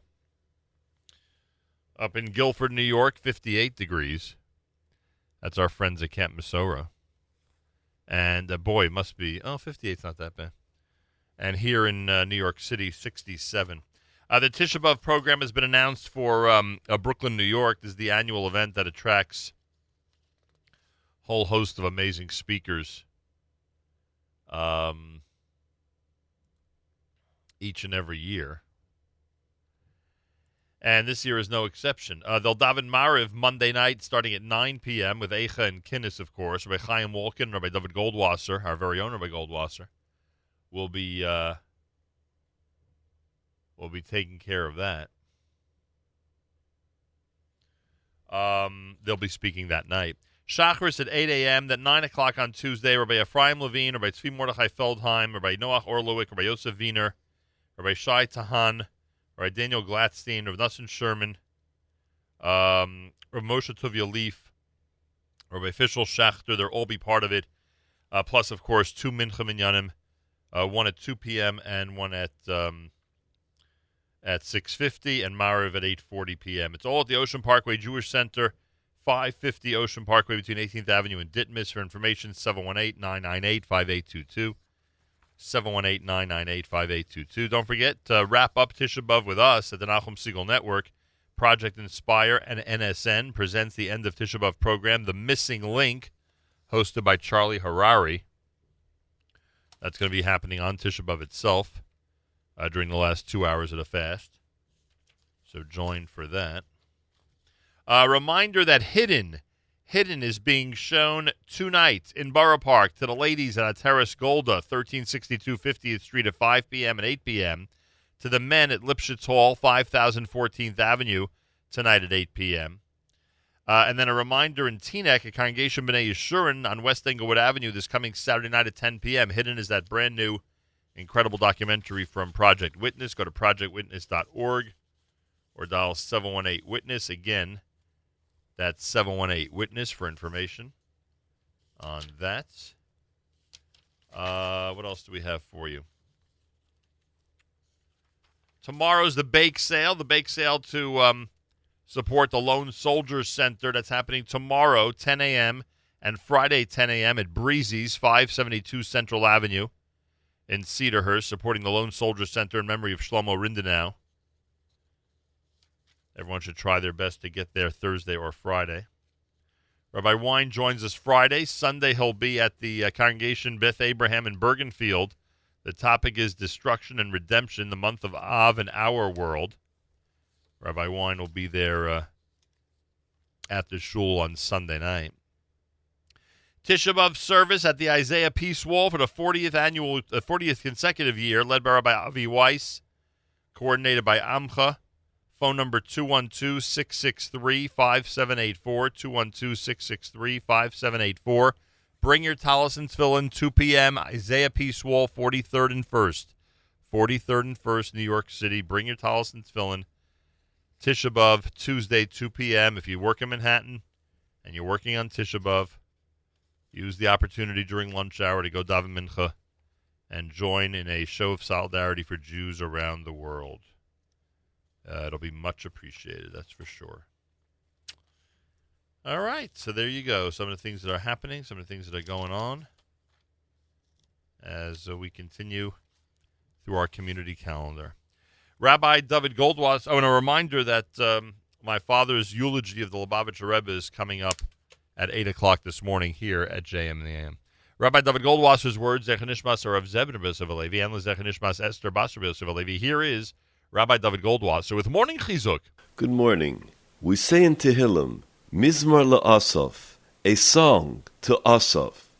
Rashi notes it would have been perhaps more appropriate to begin Kinala Asaf, a dirge for Asaf as this chapter mostly describes the destruction of the Beis Hamikdash. Rashi explains that Asaph sang because Hashem, in His mercy, poured His wrath on the stones and wood, and not on Klal Yisrael. Rashi also offers an explanation in Shmos. Ele pkudei Mishkan, Mishkan Edus. The word Mishkan is repeated twice. This alludes to the fact that the destruction of each of the two temples was collateral for the sins of the Jewish nation. In a similar vein, the Sefer Menachem Tzion states that the destruction of the Beis Hamikdash is because Klal Yisrael was saved from total annihilation. This is an expression of our Hakara Satov, or our gratitude. The Dubno Maggid presents an interesting situation to illustrate the appropriate mindset that is demanded because of the Beis Hamikdash and its destruction. A woman who hadn't had any children for many years finally was pregnant. When it was time for her to give birth, however, the doctor told her it would be impossible to ensure the life of both mother and child, and therefore he recommended terminating the pregnancy in order to save the mother's life. The mother said, I have no desire for life if you choose to do that. It would be better that I die and that my child should live. And so the child was born, and the woman passed on. When the boy grew older, he was taken to the gravesite on the day of the yahrzeit of his mother in order to say Kaddish. Those in attendance noted that the boy was neither contemplative nor was he serious. He seemed rather light-hearted and irreverent. The people who had accompanied this young boy explained to him that his mother had given up her own life for his, and in fact deserved a lot more from him. The son was overwhelmed because he was unaware of the true circumstances of his birth. So it is with us. Can we possibly say that we are like that young boy who didn't realize what his mother had done for him? Do we mourn over the loss of the Beis Hamikdash? Do we say Kaddish for the Beis Hamikdash with reverence, being cognizant of the immensity of the loss we have suffered, acknowledging the kapara that we attained as a result? Or is there an air of levity and diversion, something that takes us away from our mourning over the loss of the Beis Hamikdash. It's during these days that we remember the Chazal, Kol Kolemisaval al Yerushalayim, whoever properly mourns over Yerushalayim in the Beis Hamikdash will merit to see its rebuilding speedily in our days. This has been Rabbi David Goldwasser bringing you morning chizuk. Have a nice day. JM in the AM. Thank you very much, Rabbi Goldwasser. Um, we are continuing with the lecture, and again, a reminder: my father's eulogy of the Lubavitcher Rebbe delivered the third of Av in 1994 during the Shloshim observance is uh, going to be coming up. Uh, we are going to try to reach the conclusion first. I don't know if we'll get to the conclusion, uh, but we'll get to as much as possible as possible on the um, on the lecture of the Enlightenment. The Enlightenment, right? Berel Wein on the Enlightenment. He continues at JM in the AM. Very, uh, different type of person. He was a, uh, classical music composer. Uh, some of his symphonies are still performed until today. He was a great warrior, leader of an army, and even though he himself did not like Jews, uh, he tolerated them, and he allowed them rights, especially rights to be able to go for a higher education. Now that was the uh, great contribution of the Enlightenment to Jewish life. Because until then, no Jew could go to university without converting to Christianity. And uh, if you didn't go to university, your options in life were very limited, much more limited than they are today. Today, you can still uh, start up a company without going to university. And having a college degree does not quite guarantee you success in life. But in the 18th and 19th centuries, admittance to university, that was your ticket. Your ticket to success, your ticket to get out of the ghetto, your ticket to move. Now, in, uh, in Prussia, Jews started to go to universities. And that's the story of Moses Mendelssohn, who uh, was a, uh, a great uh, Jewish scholar and uh, who became a philosopher, a well-known philosopher.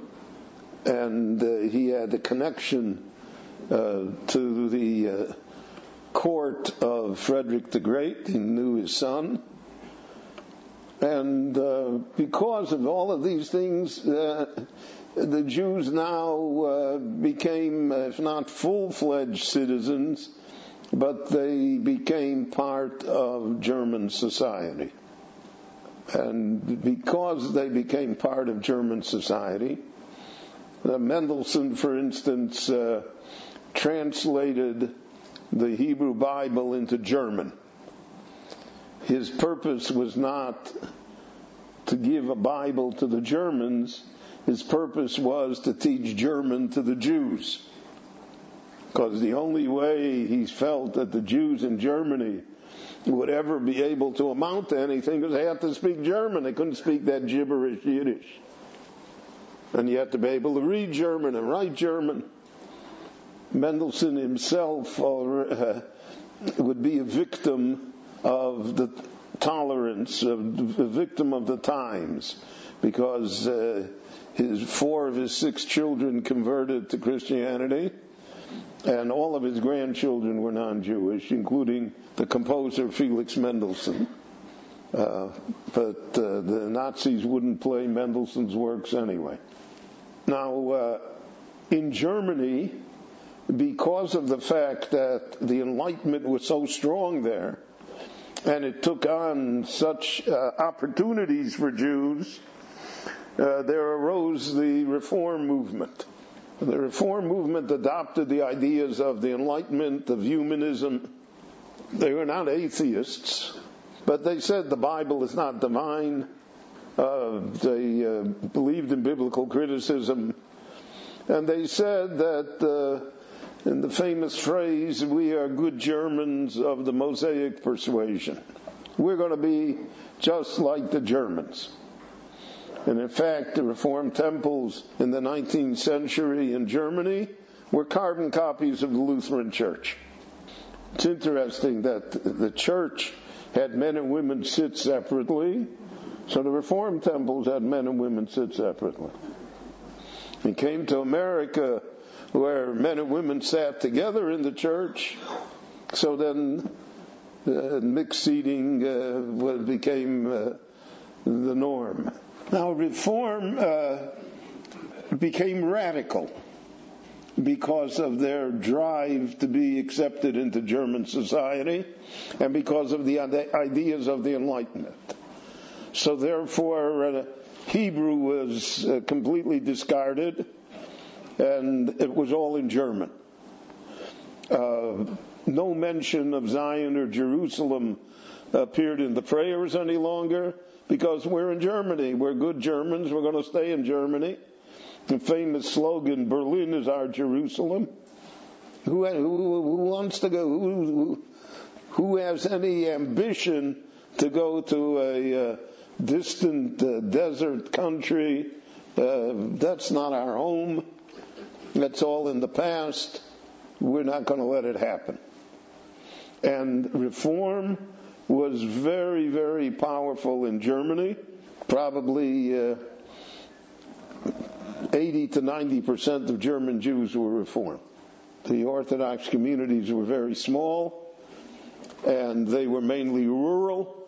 I mean, uh, uh, the great Rabbi Samson Raphael Hirsch in Frankfurt so his kehillah um, only a few hundred families at its height.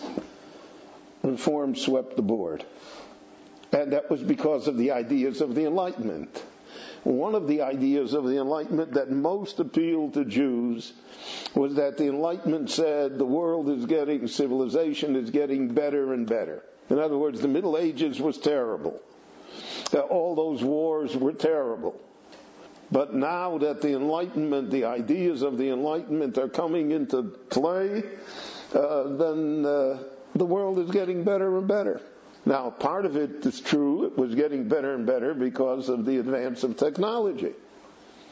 And the, some advance in medicine, though the major advances in medicine would await uh, the last 50, 60 years of ours. But uh, it was getting better and better. And who, so who doesn't want it to get better and better? Uh, no one saw the 20th century in the 18th or 19th century. No one imagined that there would be a century where uh, 150 million people would be destroyed by government and war. And that uh, today uh, we have severe doubts whether the world is getting better and better. But part of the Enlightenment was that it's getting better and better. And uh, the American Revolution uh, made a great effect because the American Revolution was based on Enlightenment ideals and ideas. And the success in breaking away from Britain, from England, and conquering a continent uh, was a great boon uh, to Enlightenment ideas. Another point that the Enlightenment is the father of, uh, if you take the ideas of humanism and you take religion out of the equation completely, you come to an understanding of what Marx wanted to do, what his program was. In the middle of the 1800s, you have this Jewish apostate, Marx, Karl Marx, who was a German, and he uh, came up with a theory of uh, history in which uh, there is always a clash of classes and of different economic systems, and that the uh, the world came now into the capitalist system, but the capitalist system would fail and fall, and then uh, this idea of his, of the workers of the world, would unite and own uh, all the property, and we would have a utopia. Uh, this idea was a product of the Enlightenment. It's an extension of the Enlightenment. It's the idea that the we can figure out history. Since there's no God in history, there are no supernatural forces. It's all rational. So let's examine it. We can figure it out. And we can devise a program that'll work. And that's what he tried to do. He wrote a great uh, tome called uh, Das Kapital, which uh, almost no human being has ever read in its entirety.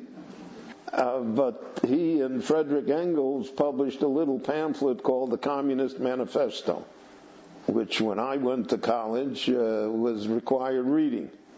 Maybe it still is today. And uh, in it, he portrays this uh, utopian world, but not only based on no religion, based on anti-religion. His famous statement was religion is the opiate of the masses. By that he meant that if a person is, God forbid, sick or in pain, so then we give the person opium. So the person doesn't feel sick or in pain. But in reality, the person has got the disease and the disease will destroy that person. So he said the same thing about religion. Religion is an opium as long as people believe in God, so they accept the fact that the, the boss is cruel, they, they accept the fact that the rich persecute them and uh, take advantage of them, etc., etc. We get rid of religion, the people won't take it anymore. They'll revolt. And when they revolt, so then that's when the great new world is going to come.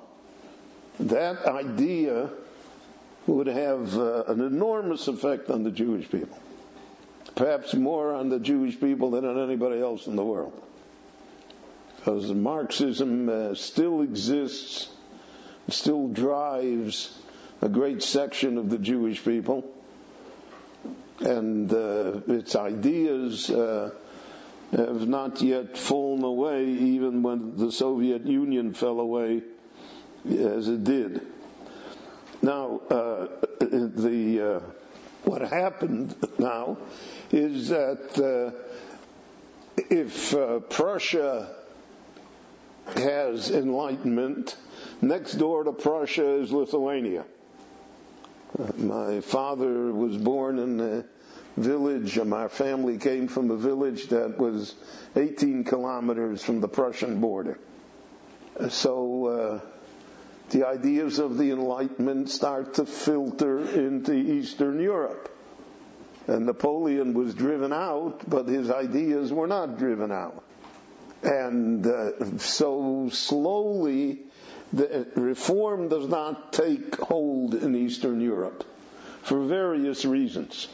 Uh, the main reason is because uh, in Germany, I, th- I mean, I think so, and I'm never wrong. So in uh, in Germany, you know, uh, your neighbor was a doctor, a musician, a professor.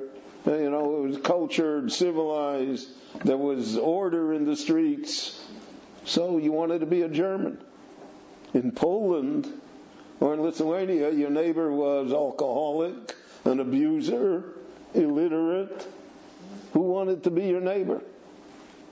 And therefore, uh, to create reform, to imitate uh, the uh, the church in Poland or to imitate the church in Lithuania was not an attractive option at all. But there arose this idea of the Haskalah, of the Jewish Enlightenment. In other words, taking the ideals of the Enlightenment and applying them to the Jewish people. So the first thing we have to do, I mentioned again, is biblical criticism. We have to knock out the Bible. But on the other hand, we want to enhance the Hebrew language, which is based on the Bible. There are a lot of contradictions. Our people are pretty schizophrenic. Uh, so uh, there arose different forms of Haskalah. So there was a Hebrew Haskalah, the revival of the Hebrew language. In Europe, they did not use Hebrew as a spoken language. The Sephardim did. In all the countries of the Near East, the Jews were able to speak Hebrew, especially Hebrew amongst themselves. Arabic was the lingua franca, but they spoke Hebrew. They knew Hebrew. The Ashkenazim did not. The Ashkenazim spoke Yiddish. Yiddish was a lingua franca. Hebrew was reserved for the synagogue. Now came this idea of the Haskalah that we're going to make Hebrew a living language. We're going to write poetry in Hebrew. We're going to write plays in Hebrew. We're going to develop Hebrew as a language. And uh, this had a great effect, uh, not only on uh, the uh, those who followed the Haskalah, but even on religious Jewry. Uh, the Netziv of Volozhin, for instance, the great Rosh Yeshiva of Volozhin, uh, would only read Hebrew newspapers on Shabbat. He would not read anything that was not Hebrew except on Shabbat. And there were Jews that only spoke Hebrew on Shabbat. And so you had slowly the beginning of a revival of the Hebrew language as being a spoken language and as a literary language. And this was especially true in the yeshiva system. The, uh, in the 1800s, when the yeshivas were formed, Volozhin, especially the mother of the yeshivas. So uh, in the yeshiva, the yeshiva was the only ball game in town. If you had a good mind and you wanted to have intellectual challenge, so to speak, then you went to yeshiva.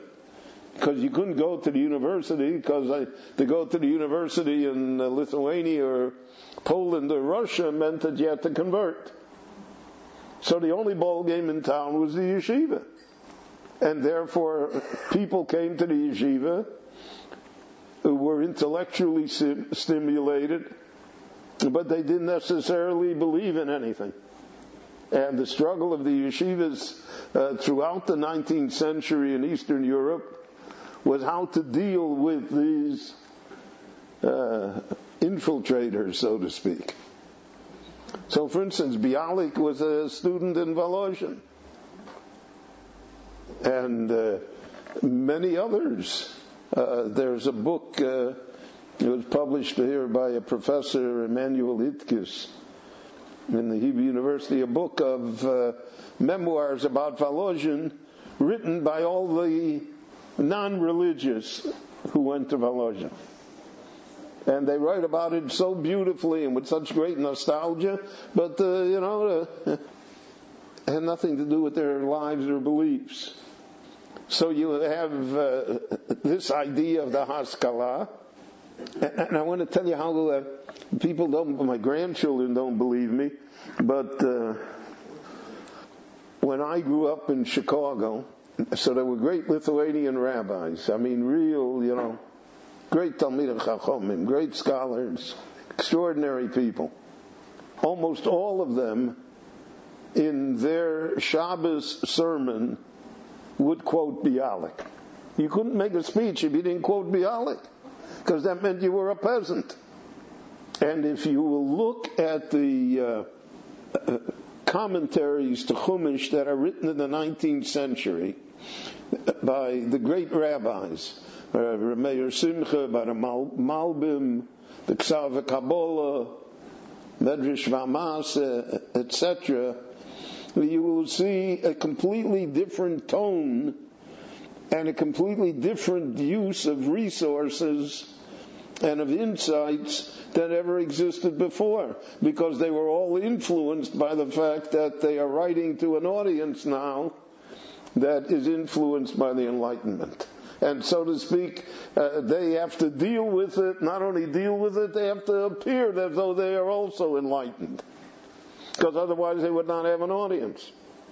The audience they wanted to reach were the youth. And the youth were sold on the Haskalah.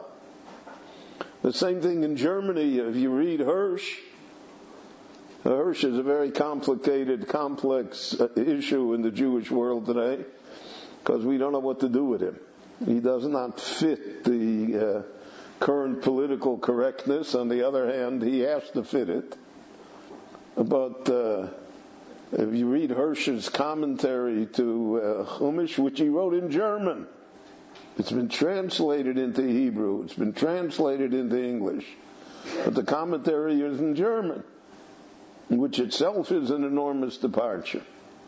I mean, Rashi, uh, Rashi was not, Rashi uses old French when he has to, to, to uh, particularly identify a word, but his commentary is not in old French.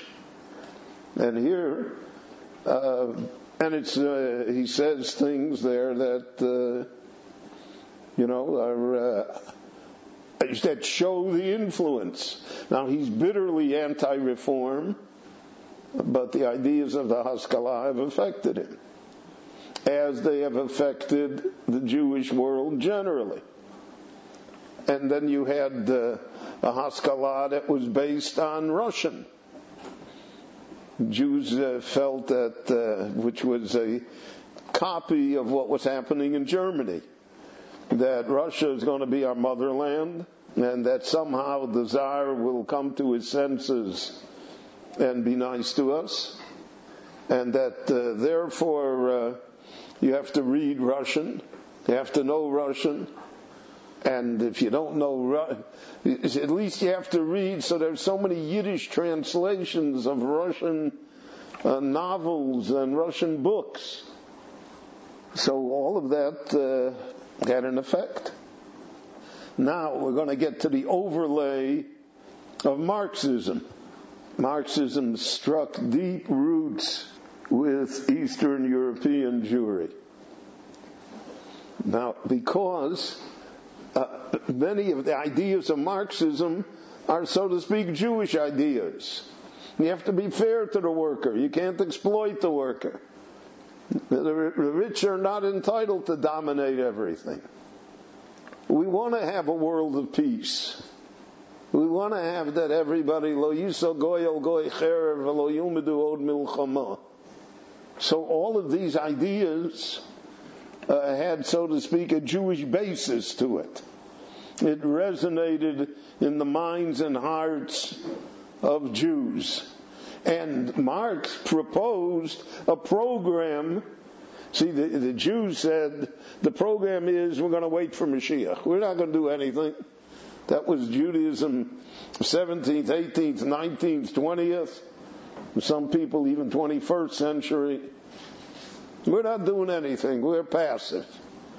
God will come, He'll take us, He'll redeem us. I don't know how it's going to happen, but it's going to happen. Don't worry. That's not our job. Marx said, No, what are you talking about? We're going to do it. Comes the revolution. You're listening to an encore presentation of a nine days format, JM in the AM, with me, Nachum Segal, here on the Nachum Segal Network. JM in the AM, it's America's one and only Jewish Moments in the Morning radio program heard on listener sponsored digital radio around the world on the web at NachumSegal.com, on the Nachum Segal Network, and of course on the beloved NSN app. Um, we want to play my father's eulogy of the Lubavitcher Rebbe, which we do each year on the 3rd of Av, the day that he delivered it to Shloshim for the Lubavitcher Rebbe. So what we'll do is, I know we scheduled it for 8 o'clock, so I apologize. We're going to just take a few minutes just to close out Rabbi Wein's lecture on the Enlightenment. As soon as it ends, we will go to my father's eulogy of the Lubavitcher Rebbe on this Wednesday, nine days edition of JM in the AM. We can create the perfect society. We don't have to wait and to a great extent, uh, Marx is a uh, secular messiah. And these ideas, socialism and communism, uh, became uh, the majority ideas of Eastern European Jewry. And later on, when Herzl will create the Zionist movement, uh, so you have a marriage of the Zionist movement, which is also religious in its essence, Zion and Jerusalem, with Marxism, which also is Jewish in its essence, so to speak. And uh, that, that's the story of the first uh, 60, 70 years of the Zionist enterprise here in the land of Israel, of the kibbutzim, etc. The Mapai, the Histadrut, all of that. So uh, the Enlightenment did that. It, uh, it created these enormous forces within the Jewish world. The uh, tragedy is that uh, all of these forces were aligned against traditional Judaism, against observance of commandments, against traditional Jewish life. Uh, they all felt that part of the rebellion was to throw off everything, not to keep any vestige of it. So you had the anomaly of uh, Hebrew speaking, Bible knowing, uh, anti religious people who were determined to destroy the observance of Judaism in order to bring about this better, greater new world that was supposed to happen. And uh, with varying degrees of success, uh, they achieved many of their goals. Much of uh, much of what has happened to us.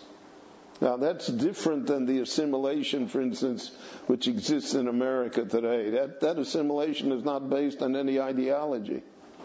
It's based on ignorance and on having a good time. And uh, the complete lack of any idea of identity, of self pride. Uh, so therefore, you know, why not? That's a different, different type of enemy.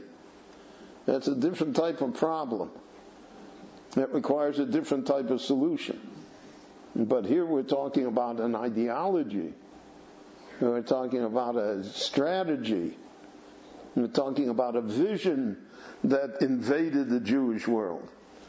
And that uh, vision uh, came to dominate much of the Jewish world. And the Holocaust would change all of this a little, and uh, Stalin would do his part too. And uh, so, uh, in fact, sometimes change ideologies and change how the world looks at things as well. Now, eventually, these ideas of the Enlightenment uh, created uh, within the Jewish people, within the religious world itself, uh, different factions. There are those that said, let's take the positive sides of the Enlightenment and incorporate them. Like secular studies. Until, uh, until the 19th century to 20th century, unless you uh, went to university. No Jew had, uh, when you went to Cheder, they weren't going to teach you 2 plus 2. You went to Cheder, it was Bereshis Bora. But now we're going to have, uh, we're going to have a combination. Uh, Hirsch did that in uh, Frankfurt. He had what he called the Real Schule. And in the afternoon classes, which were German and which uh, were secular studies, uh, the students sat without their heads covered even, because that's the way it was in Germany. You know, the famous statement of Rabbi Saul Salanter, he said, uh, if person goes bareheaded, he's not an Apikoros. But he said all Apikoros and go bareheaded. So symbolism took on a role. And you have that problem, you see what goes on here in Israel today. Secular studies, core curriculum, the, the uh, struggle that exists, that it doesn't seem capable of being resolved. That's the question of the Enlightenment. Can you adopt some of the Enlightenment?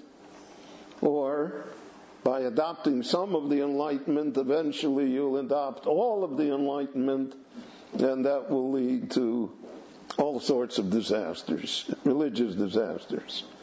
So, as I uh, began uh, at the beginning of this lecture, uh, the Enlightenment is uh, that part, that contribution of Europe to the Jews has had the most effect, perhaps, much more of a greater effect than, for instance, Christian Europe had or Protestant Europe had because uh, that the Jews were able to deal with.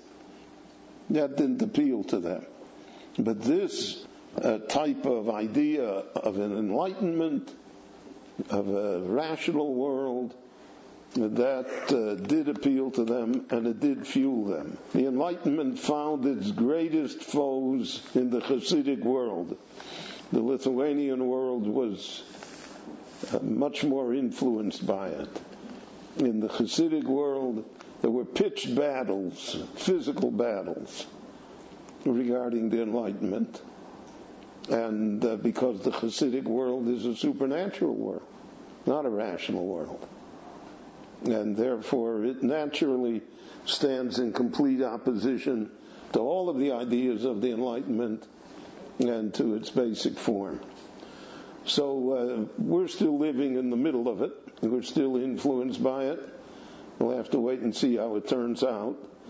But meanwhile, I hope to see you next week, and thank you for coming, and a Shavua Tov. JM in the AM with Rabbi Berel Wein. The Enlightenment is, is the first lecture in a five lecture series called Europe and the Jews Part 2.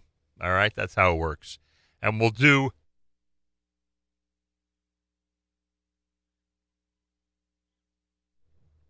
We'll start the second lecture in that series coming up here at JM and the AM. But first, uh, and I know I'm a drop behind schedule. I apologize for that. It's seven minutes after 8 o'clock. We just wanted to conclude Rabbi Wein's lecture. Uh, first, I will um, play for you as we do every as we do every uh, third of Av, which is the day it was originally delivered. This um, uh, this um, speech, this eulogy by my father, Rabbi Zev Segal, was delivered in New Jersey um, in a program that was under the uh, leadership of Rabbi Moshe Herson um, on the Shloshim of the Lubavitcher Rebbe back in 1994. And we play it each year, and um, it is one of the most amazing biographical sketches of anybody I've ever heard, if I say so myself in regard to my own father. So my father, Rabbi Zev Segal, in his eulogy of the Lubavitcher Rebbe, an amazing perspective biographically and historically. Here it is at JM in the AM. This coming uh, Shabbos, we shall read in the Torah the summation of Moshe Rabbeinu. And among the things that Moshe Rabbeinu says is Echo Eso Levadi Tochachem Umasachem Berivchem. Moshe Rabbeinu confesses that he doesn't know how he is able to carry the burden of leadership all by himself. And then he continues, so he decided there should be a leadership assisting him. And he says the qualifications of leadership should be the following, and this is what the Torah tells us. Havu lochem anoshim, get yourselves men, chachomim, wise men, unevonim, understanding men,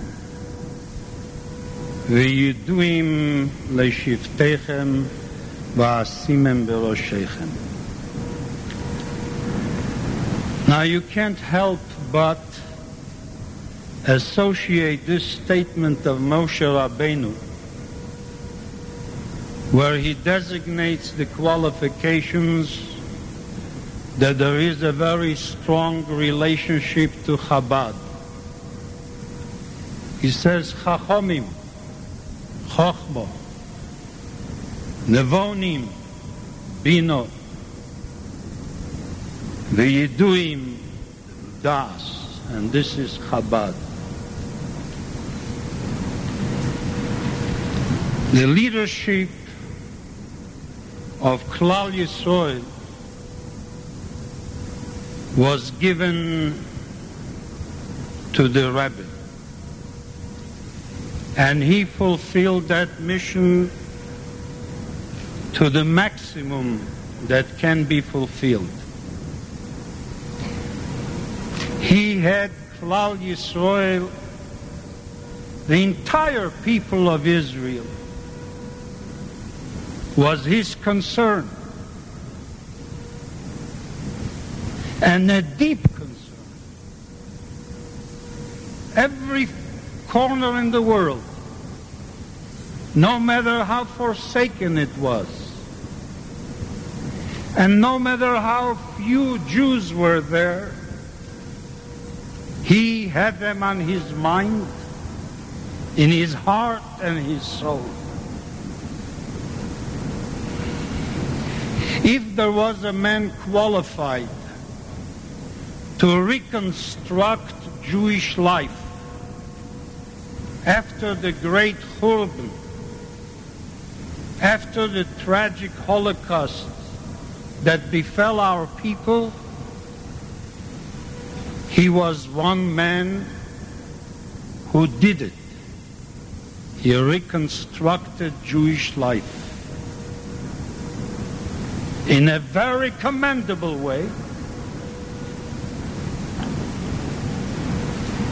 And at the same time, he made Jews feel, without any exception, whoever they may have been, that they are a part of this reconstruction. He worried about every Jew wherever he was. And he had a certain devotion and dedication to Klal Yisrael. I used to sit, and I had the great privilege, and I don't pretend that I understood the Rebbe. I don't pretend that I can evaluate his scholarship or his spiritual greatness. But at the same time, in my own way, I was privileged to spend a great deal of time. It is no secret. Many of you know it. I used to come in 12 o'clock midnight and walk out not earlier than 3.30 in the morning and sometimes even later. And after a while when we were sitting, the bell used to ring And I tried to get up because I knew there were people waiting there, people who were older than me. And as I was trying to get up, the Rebbe said in a tone almost of chastising me.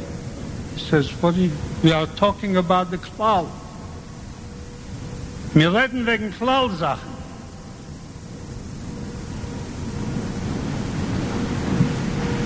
And there was no disturbance when he was engaged in worrying about Klal Yisrael.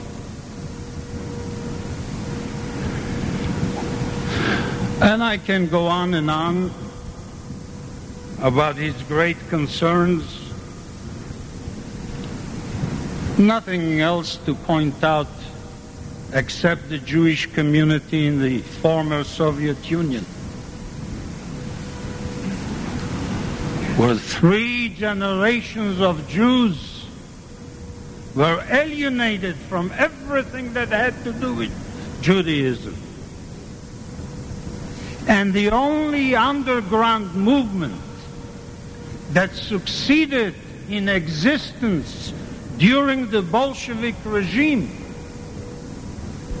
was the Lubavitch movement. And I know for a fact, I can stand here for hours and testify how this underground movement functioned with real devotion and dedication to everything that had to do with Jews and Judaism. And the Rebbe was the leader.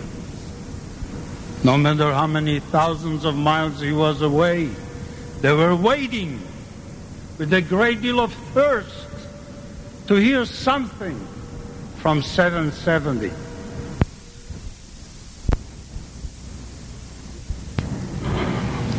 I was in Riga and Professor Branover was there. And you probably heard of Professor Branover. Beside being a devoted Chassid, a great scientist, universally recognized, a real Jewish leader, respect from all walks of life in the state of Israel, under every government.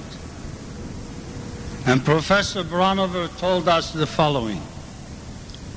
When Gorbachev came to power, the Rebbe, so people were very scared at the time. And the Rebbe sent a message to the Jewish community in Russia and he told them, don't worry, things will get better. And naturally, they accepted the rabbi's word. And it calmed them down a little bit. But then Branover says when Gorbachev was in Israel recently, and he spent quite some time with him, so he asked Gorbachev, did you really, when you came to power, did you really think that you are going to change from your predecessors? And Gorbachev said, no, not at all.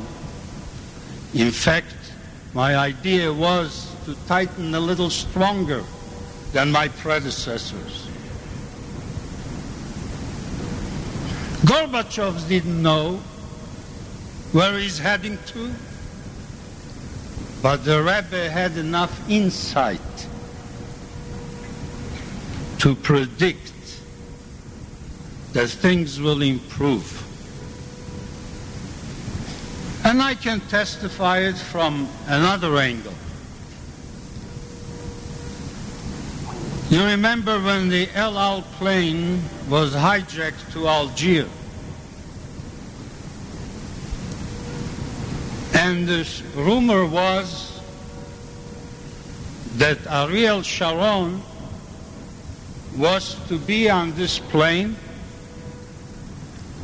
and he was told by the Rebbe that he should not travel with that plane. That was the rumor.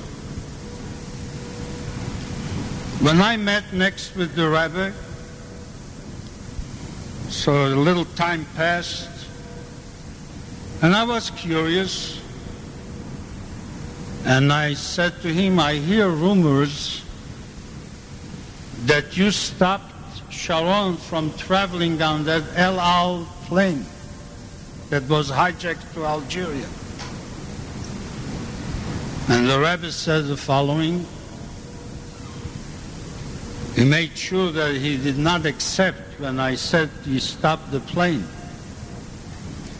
And he said, you know, Sharon came to say goodbye to me before he went to Israel. And I said to him, don't go. And Sharon didn't go. Says it's true. So naturally, obviously, I asked the next question. If you knew that the plane will be hijacked, why only save Sharon? You could have saved everyone else on that plane. And the rabbi gave me a look like I interpreted that it was not the wisest question that I have asked him. And he says to me the following. He says, he said it in Yiddish. Do you think that I saw a plane being hijacked? He came to say goodbye. And all I did was say, don't go.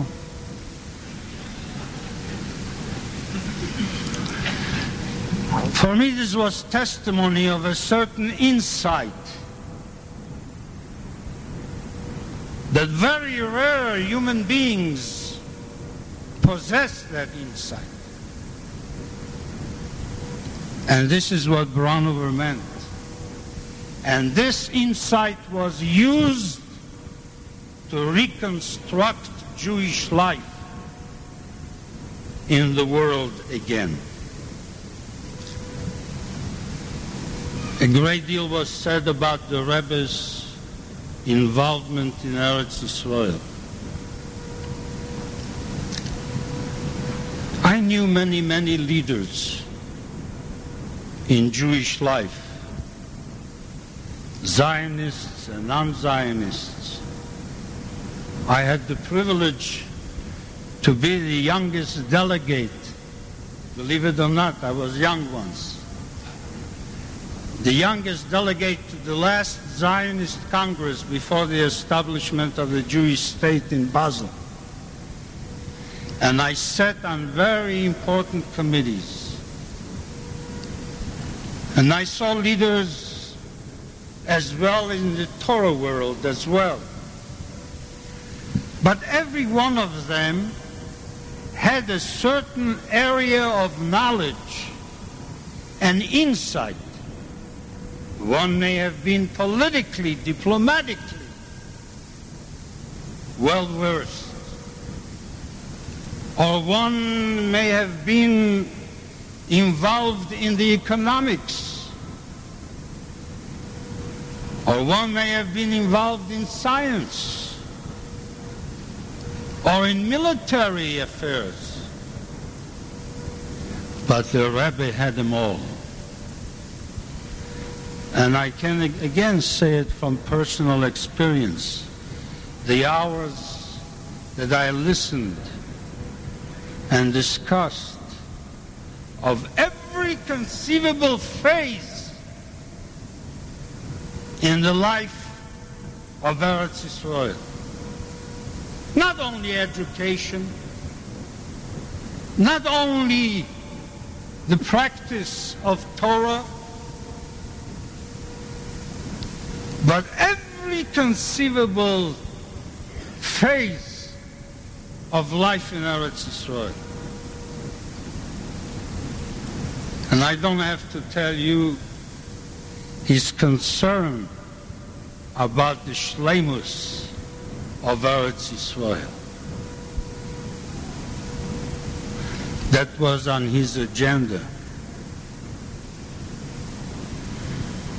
And in the last few years, he had something to worry about, as we see it now.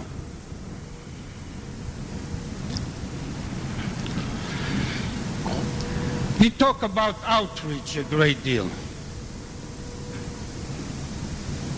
There are many, many who are occupied with outreach, and God forbid for me to minimize it.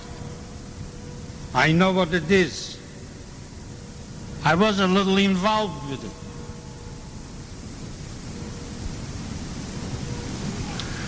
But the outreach of Lubavitch is second to none.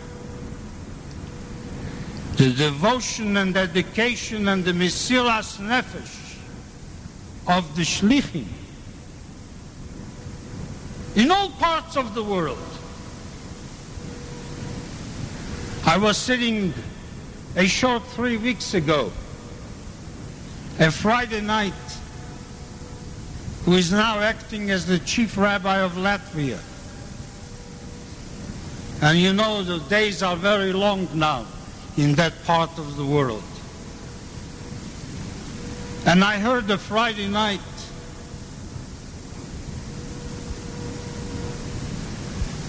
the devotion, the discipline. Nothing was difficult. And if there is Jewish life today in Riga, it is this chief rabbi who could have stayed in Kfar Chabad with his family. Instead, he's suffering in Riga. Or a young man, many of you may know Glossman, a wife, a young wife with three infants, doing youth work in every possible way. He's running now a summer camp.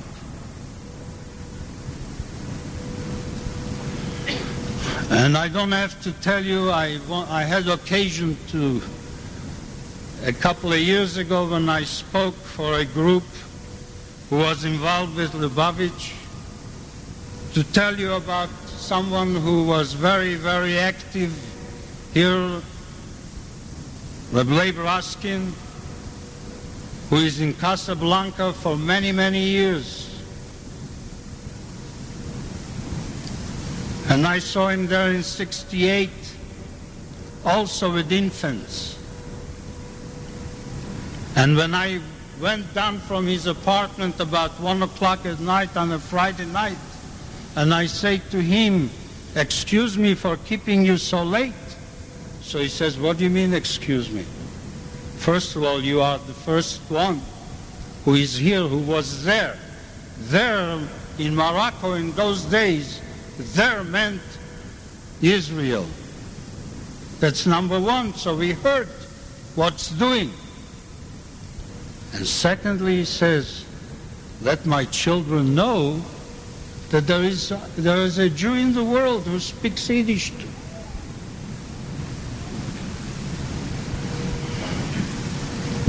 I can tell you many stories, but my time is limited. I can tell you what the Rebbe did in South Africa when I was there in the 70s, when the Jewish community was in a turmoil, and the Rebbe calmed them down, and the Shlichim there did their job. If there is a Seder in Himalaya, who does it? If a shochet was needed in Romania, who supplied it?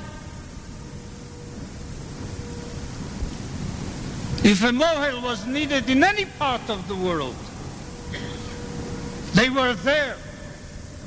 And they are still there.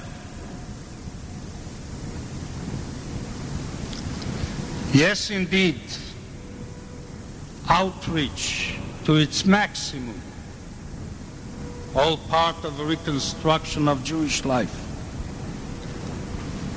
Tremendous amount of creativity. You remember when the rabbi started with the Mivtza Tefillin in the Six Day War? And tefillin was not the most popular thing on the American scene. It was popular maybe on the day of Bar Mitzvah or a month before the Bar Mitzvah. But I have noticed what film did. When you come to the Kotel, to the Western Wall, a religious Jew has no problem. Either he davens Mincha or Ma'ariv or Shachris. And if he comes in another part of the day, he says Tehillim. He reads the Psalms. But what does a non-religious Jew do at the Kotel? What does he do? Another piece of paper on the wall. But tefillin became synonymous with the kotel of the non-committed Jew. He comes to the kotel, he knows that this is the time to put on tefillin and say Shema Yisrael. Or all the other projects, the lighting of candles, another creative, creativity. The Rebbe was the first one on the American Jewish scene who did not permit Jews to run away from Jewish neighborhoods.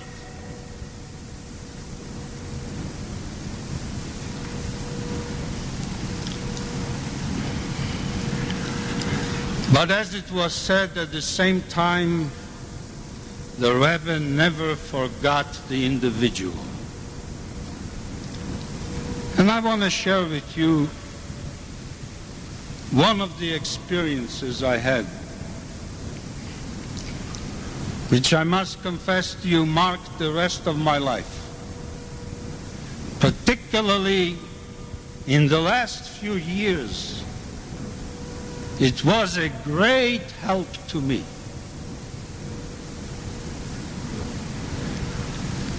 On one of my travels, and until this day I don't know how the rabbi discovered that I'm going somewhere, I was called, and the rabbi asked me to do something in that particular country.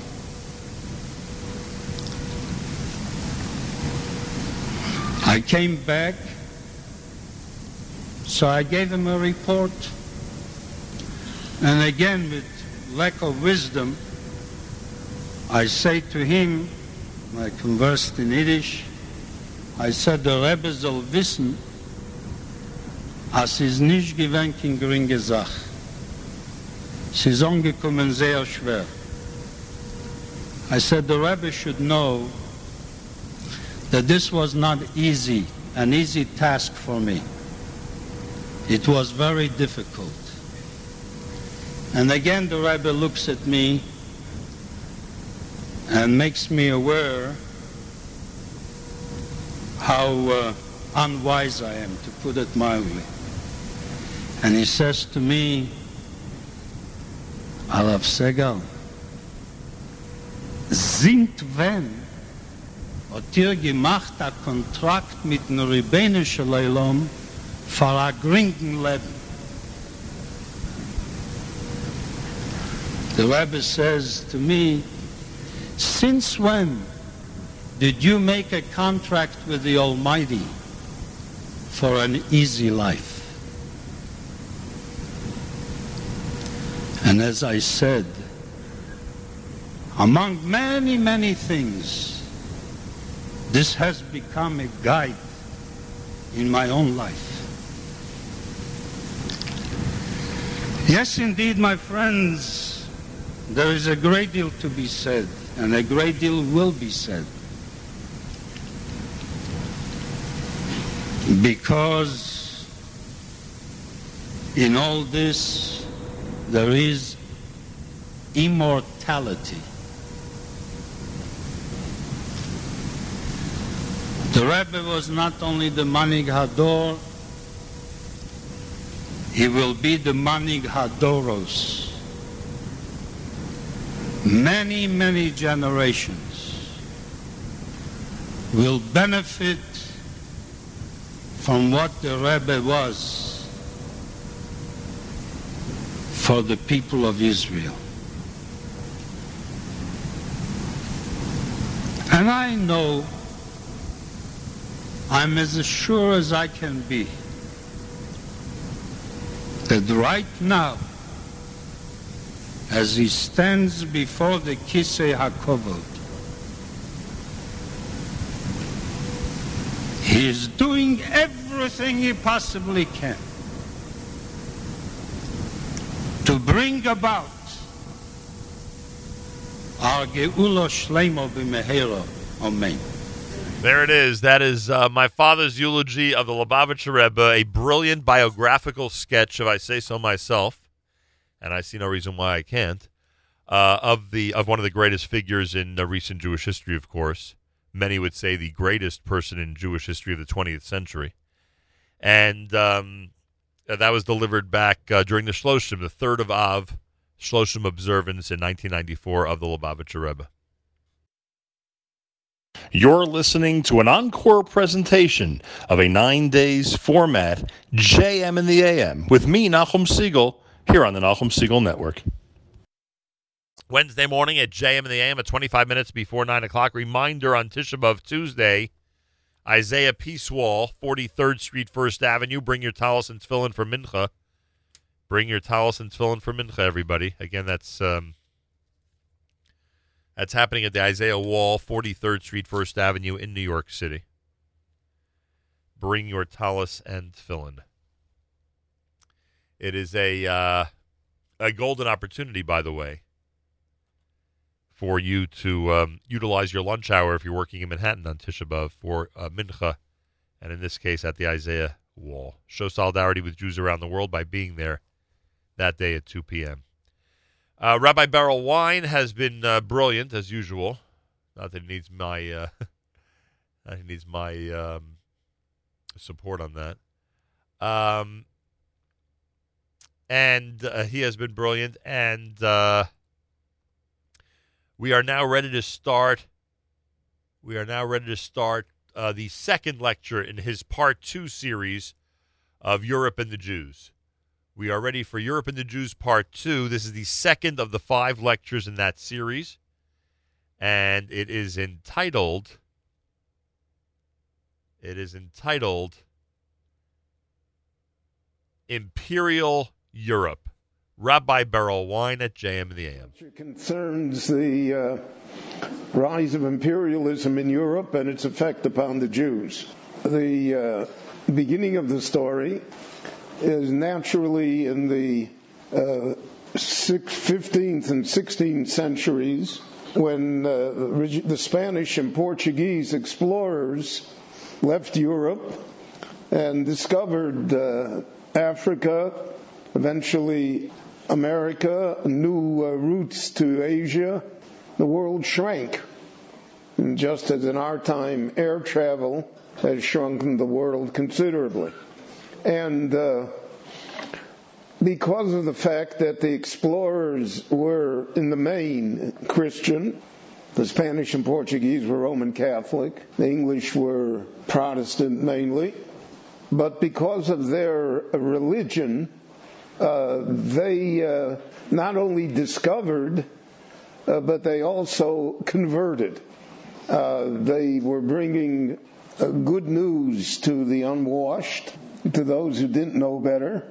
And there was a sense of civilization, almost of noblesse oblige. The good people in the world had to somehow raise all the other people as well.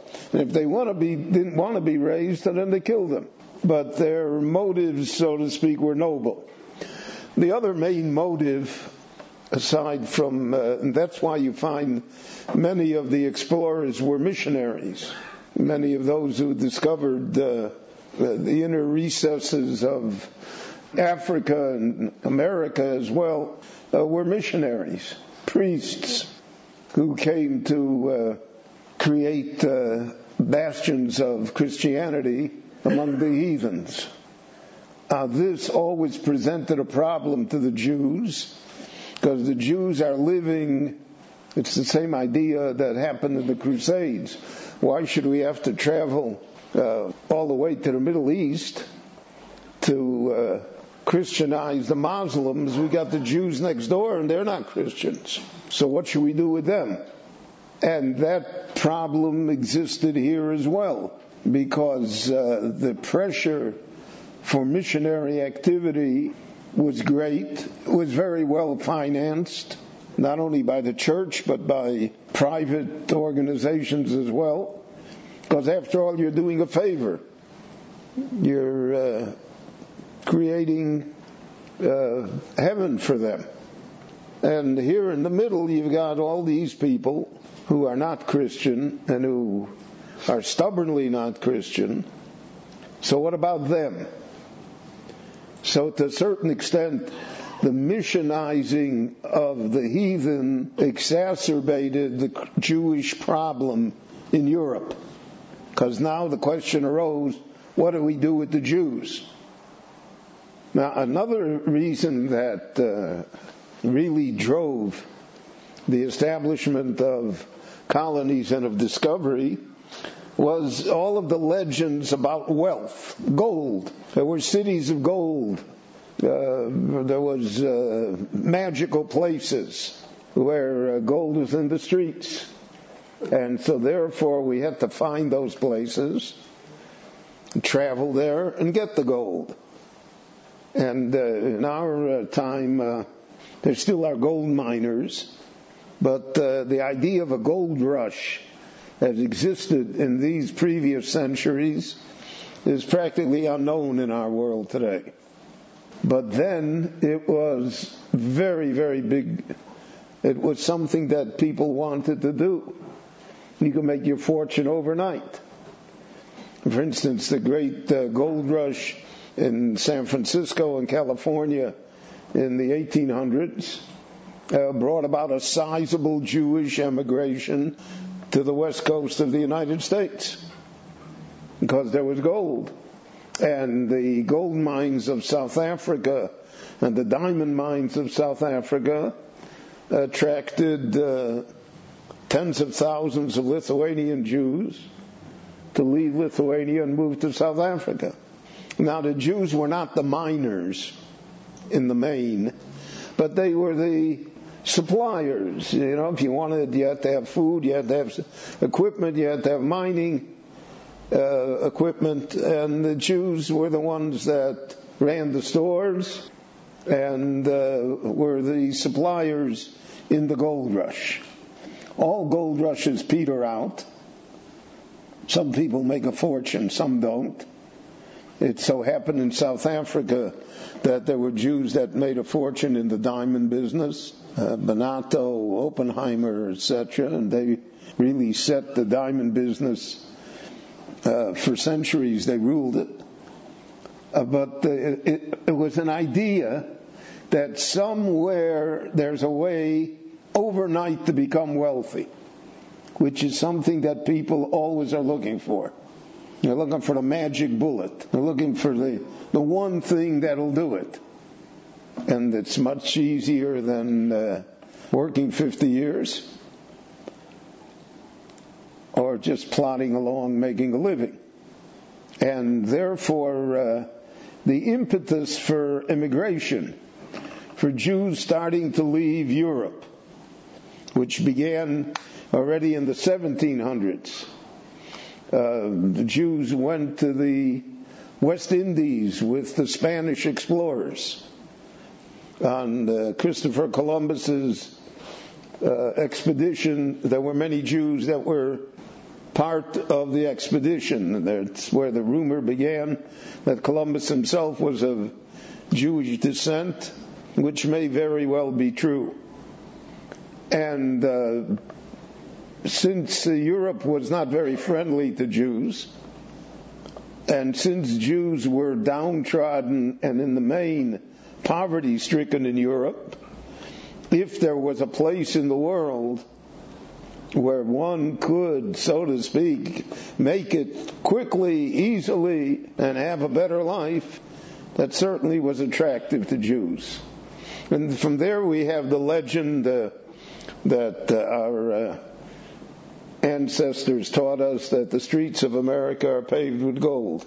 Or that you just have to, you know, you can pick it up. So America remained a land of opportunity, but it wasn't paved with gold. But the idea of people leaving, and you're going to have millions of Jews leaving Europe, a very great wave of immigration uh, that was driven by the fact that they uh, believed that somewhere the streets were paved with gold. And somewhere they would be able to make it.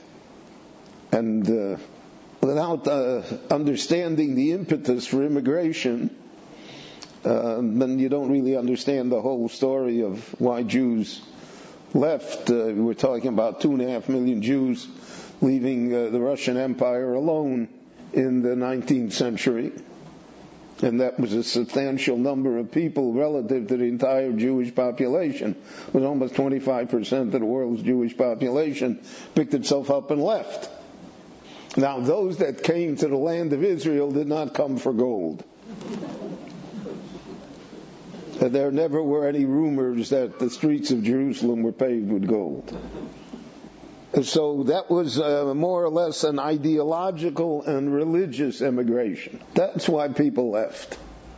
But all the other immigrations, South Africa, Australia, the United States, South America, the West Indies, that people left because of the fact that they felt that they would become wealthy. And if they didn't become wealthy, their children would become wealthy. And that, that was something you couldn't dream of in uh, Eastern Europe. In Europe generally, there were very few rich Jewish families. Uh, you know, you had the Rothschilds, etc., but uh, that was not representative of the mainstream of Jewish life. And that's why you have uh, Tevye singing, If I Were a Rich Man, because that was what was on their mind. And rich was always relative, right? The rich man in the shtetl could be poverty stricken, but he was a little less poverty stricken than his neighbors, so he was the rich man. But wealth in terms as we know it today, affluence, uh, that never existed before in the Jewish world. Yeah, so uh, to a great extent today, our streets are uh, paved with gold. Now, the Spanish and Portuguese when they came to a place, they said, well, now this belongs to Spain, or this belongs to Portugal. And that's why in Brazil, which is a country, an enormous country, with such a big population, speaks Portuguese. And South America speaks Spanish. And America used to speak English because of the fact that uh, that was the language of the explorers. And the explorers imposed their language and culture and their religion on the places that they came to. Now, this gave rise to the age of imperialism, empire building, colonies. Uh, Europe had an idea, uh, aside from the religious angle and the personal financial angle. They also had a national angle that colonies would create great wealth for the mother country. In most cases, this did not work out. The English were an exception. The English were able to make the colonies pay. And because they wanted to pay even more, that's why you had the American Revolution, the tea tax, etc but they wanted the colonies not only to be self-supporting, but to bring income into the mother country.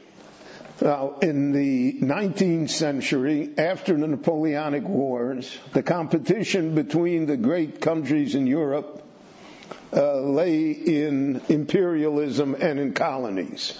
So first of all, uh, we, there are different uh, empires here. So you had, for instance, the creation of the German Empire. And Germany was uh, before Napoleon was uh, a hundred different little governing bodies, dukes, barons, little places. And now, after uh, Prussia had uh, defeated, uh, with, together with England, had defeated Napoleon, uh, Prussia became the dominant power in Germany. And the Prussians eventually took over all of Germany and united it under Bismarck, under the Emperor, the Kaiser. And Germany became the largest country in Europe in terms of population, in terms of the army, in terms of the economy. Germany was the engine. Now that caused its neighbors to be nervous. And the two main neighbors to the west was France, and to the east was Russia. Poland didn't exist then. Poland was divided between Austria, Prussia, and Russia. And therefore, uh, there became a competition. Now, this national competition not only was for power in Europe, it was for power in the world. And so Germany wanted colonies and Germany uh, claimed colonies in Central and East Africa, which brought them into competition and confrontation with England. England was the supreme imperial power. There was uh, a time uh, the sun never set on the Union Jack. England controlled uh, almost a, a third of the world's surface and 25% of the world's population. Uh, and uh, the British imperialism, Disraeli was its great champion. Uh, they were able to uh, take over India. India is an enormous subcontinent. Today it has almost a billion people, but then it was hundreds of millions of people. And you had like 10,000 Englishmen running uh, six, seven hundred million uh, people who lived in India. And India was a profit. All the companies are called the East India Company, the West India Company, and the fact that in the in the Caribbean they called it the Indies because of the fact that India represented and the fact that the Native Americans were called Indians. Uh, India represented the triumph of imperialism. It paid to be an empire. And the empire was supported not from Europe alone, because Europe did not have the resources to do so, but it was supported by the rest of the world. And England was the master at it, uh, Australia, New Zealand, and it populated it originally. Uh, Australia was populated as a penal colony. They took people out of the jail. Maybe that's why it was so successful. Uh, there's a legend, I don't know if it's true or not, but whenever I visited Australia, they told me the legend that on one of the ships, uh, nine Jews came on the ship. They were prisoners. They were taken out of uh, debtor's prison, whatever. And so they sent the message back to England, send us another Jew, so we'll have a million. and that's how the original synagogues in Australia began. But uh, all over the world, uh, the English uh, flag flew, and it was very profitable for England. Uh, Disraeli was the uh, architect of it, but it was continued throughout. Uh, even at the end of the Second World War, Winston Churchill said, I did not become Prime Minister to preside over the dissolution of the British Empire. But that's exactly what happened. And uh, so you had competing empires. So Germany, uh, Cecil Rhodes, who was the uh, British uh, explorer and governor in, in uh, Africa, so he dreamt of uh, a swath of Africa, north to south, from Egypt all the way to South Africa, under British domination. So you had South Africa, and then you had Rhodesia, and then it was southern Rhodesia and more northern Rhodesia. Today it's Zambia and Zimbabwe. And then you had Kenya and Sudan, and finally you get to Egypt. So England controlled the middle of Africa, and Germany is in the middle there. Germany controlled part of Uganda. The French uh, controlled uh, other Mali and other countries uh, that exist today. They still speak French there. So you had all of these competing empires uh, rubbing up against each other. And uh, because of this, uh, you had constant friction, constant danger of war. But at least the war was not in Europe. The war was going to be in Africa, was going to be in America, was going to be in South America, was going to be in the West Indies. It was not going to be in Europe. Now, the Jews uh, reacted, as I mentioned, to all of these colonial developments, and they uh, they saw it as an opportunity, an opportunity to get out of Europe, an opportunity to make a fortune, an opportunity to have a better life. Now, what happened was that uh, you had empires that did not have colonies. The Habsburg Empire, which was Austria. Uh, Austria controlled Hungary. The Austrians and the Hungarians didn't like each other. Uh, it's hard to like either of them. So uh, what happened was that uh, in order to keep the empire together, they made what was called a dual monarchy. The dual monarchy meant that the emperor of Austria was the king of Hungary as well.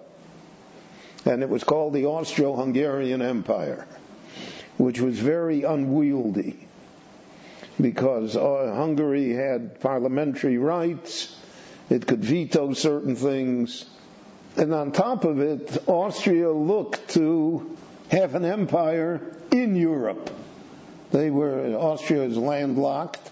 They didn't have any ports on, so they wanted to have ports on the Adriatic. In order to have ports on the Adriatic, you had to control the Balkans. Now, the Balkans is a, uh, uh, a swath of land uh, that is riven with blood for thousands of years. Different ethnic groupings that just don't like each other, never have liked each other, and often make war against each other. We had a Balkan War in the 1990s.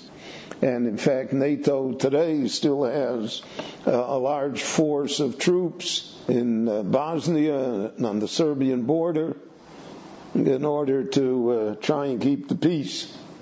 So Austria, uh, there was Croatia, there was Slovenia, there was Serbia, there was Montenegro, there was Bosnia, there was Kosovo. All of these are uh, different groups, many times different religions. Uh, uh, the Slavs basically were Russian or Greek Orthodox, while uh, the Croats were uh, Roman Catholics. Slovenian. Rabbi Berel Wein on Imperial Europe. Uh, we will open tomorrow, Thursday morning, here at JM in the AM with that uh, lecture. And um, and then continue uh, with more of Rabbi Wein's lectures. Information at 1 800 499 WEIN, 1 800 499 WEIN, and of course, RabbiWein.com, RabbiWEIN.com, uh, for information about all of his lectures. Uh, pay attention, careful attention to our network programming all through the day. It'll be appropriate selections for the three weeks and nine days. Uh, as we continue our three weeks format until uh, Wednesday, the middle of the day, the day after Tisha B'av, and then we start our journey uh, to Israel with our friends at uh, NCSY. Looking forward to an amazing Yom NCSY on Thursday and an incredible visit to the NCSY programs next Friday morning. Achenu Israel and Achim Achem, our brothers and sisters in Israel. We are with you. It's your favorite America's one and only Jewish Moments in the Morning radio program, heard on listeners sponsored digital radio Around the world on the web at NachumSegal.com, on the Nachum Segal Network, and of course on the beloved NSN app. Wraps up a Wednesday for us here at JM and AM. Thanks so much for tuning in. Tomorrow we're back with plenty more in our three weeks, nine days format. Have a fabulous Wednesday. Till tomorrow, Nachum Segal reminding you remember the past, live the present, and trust the future.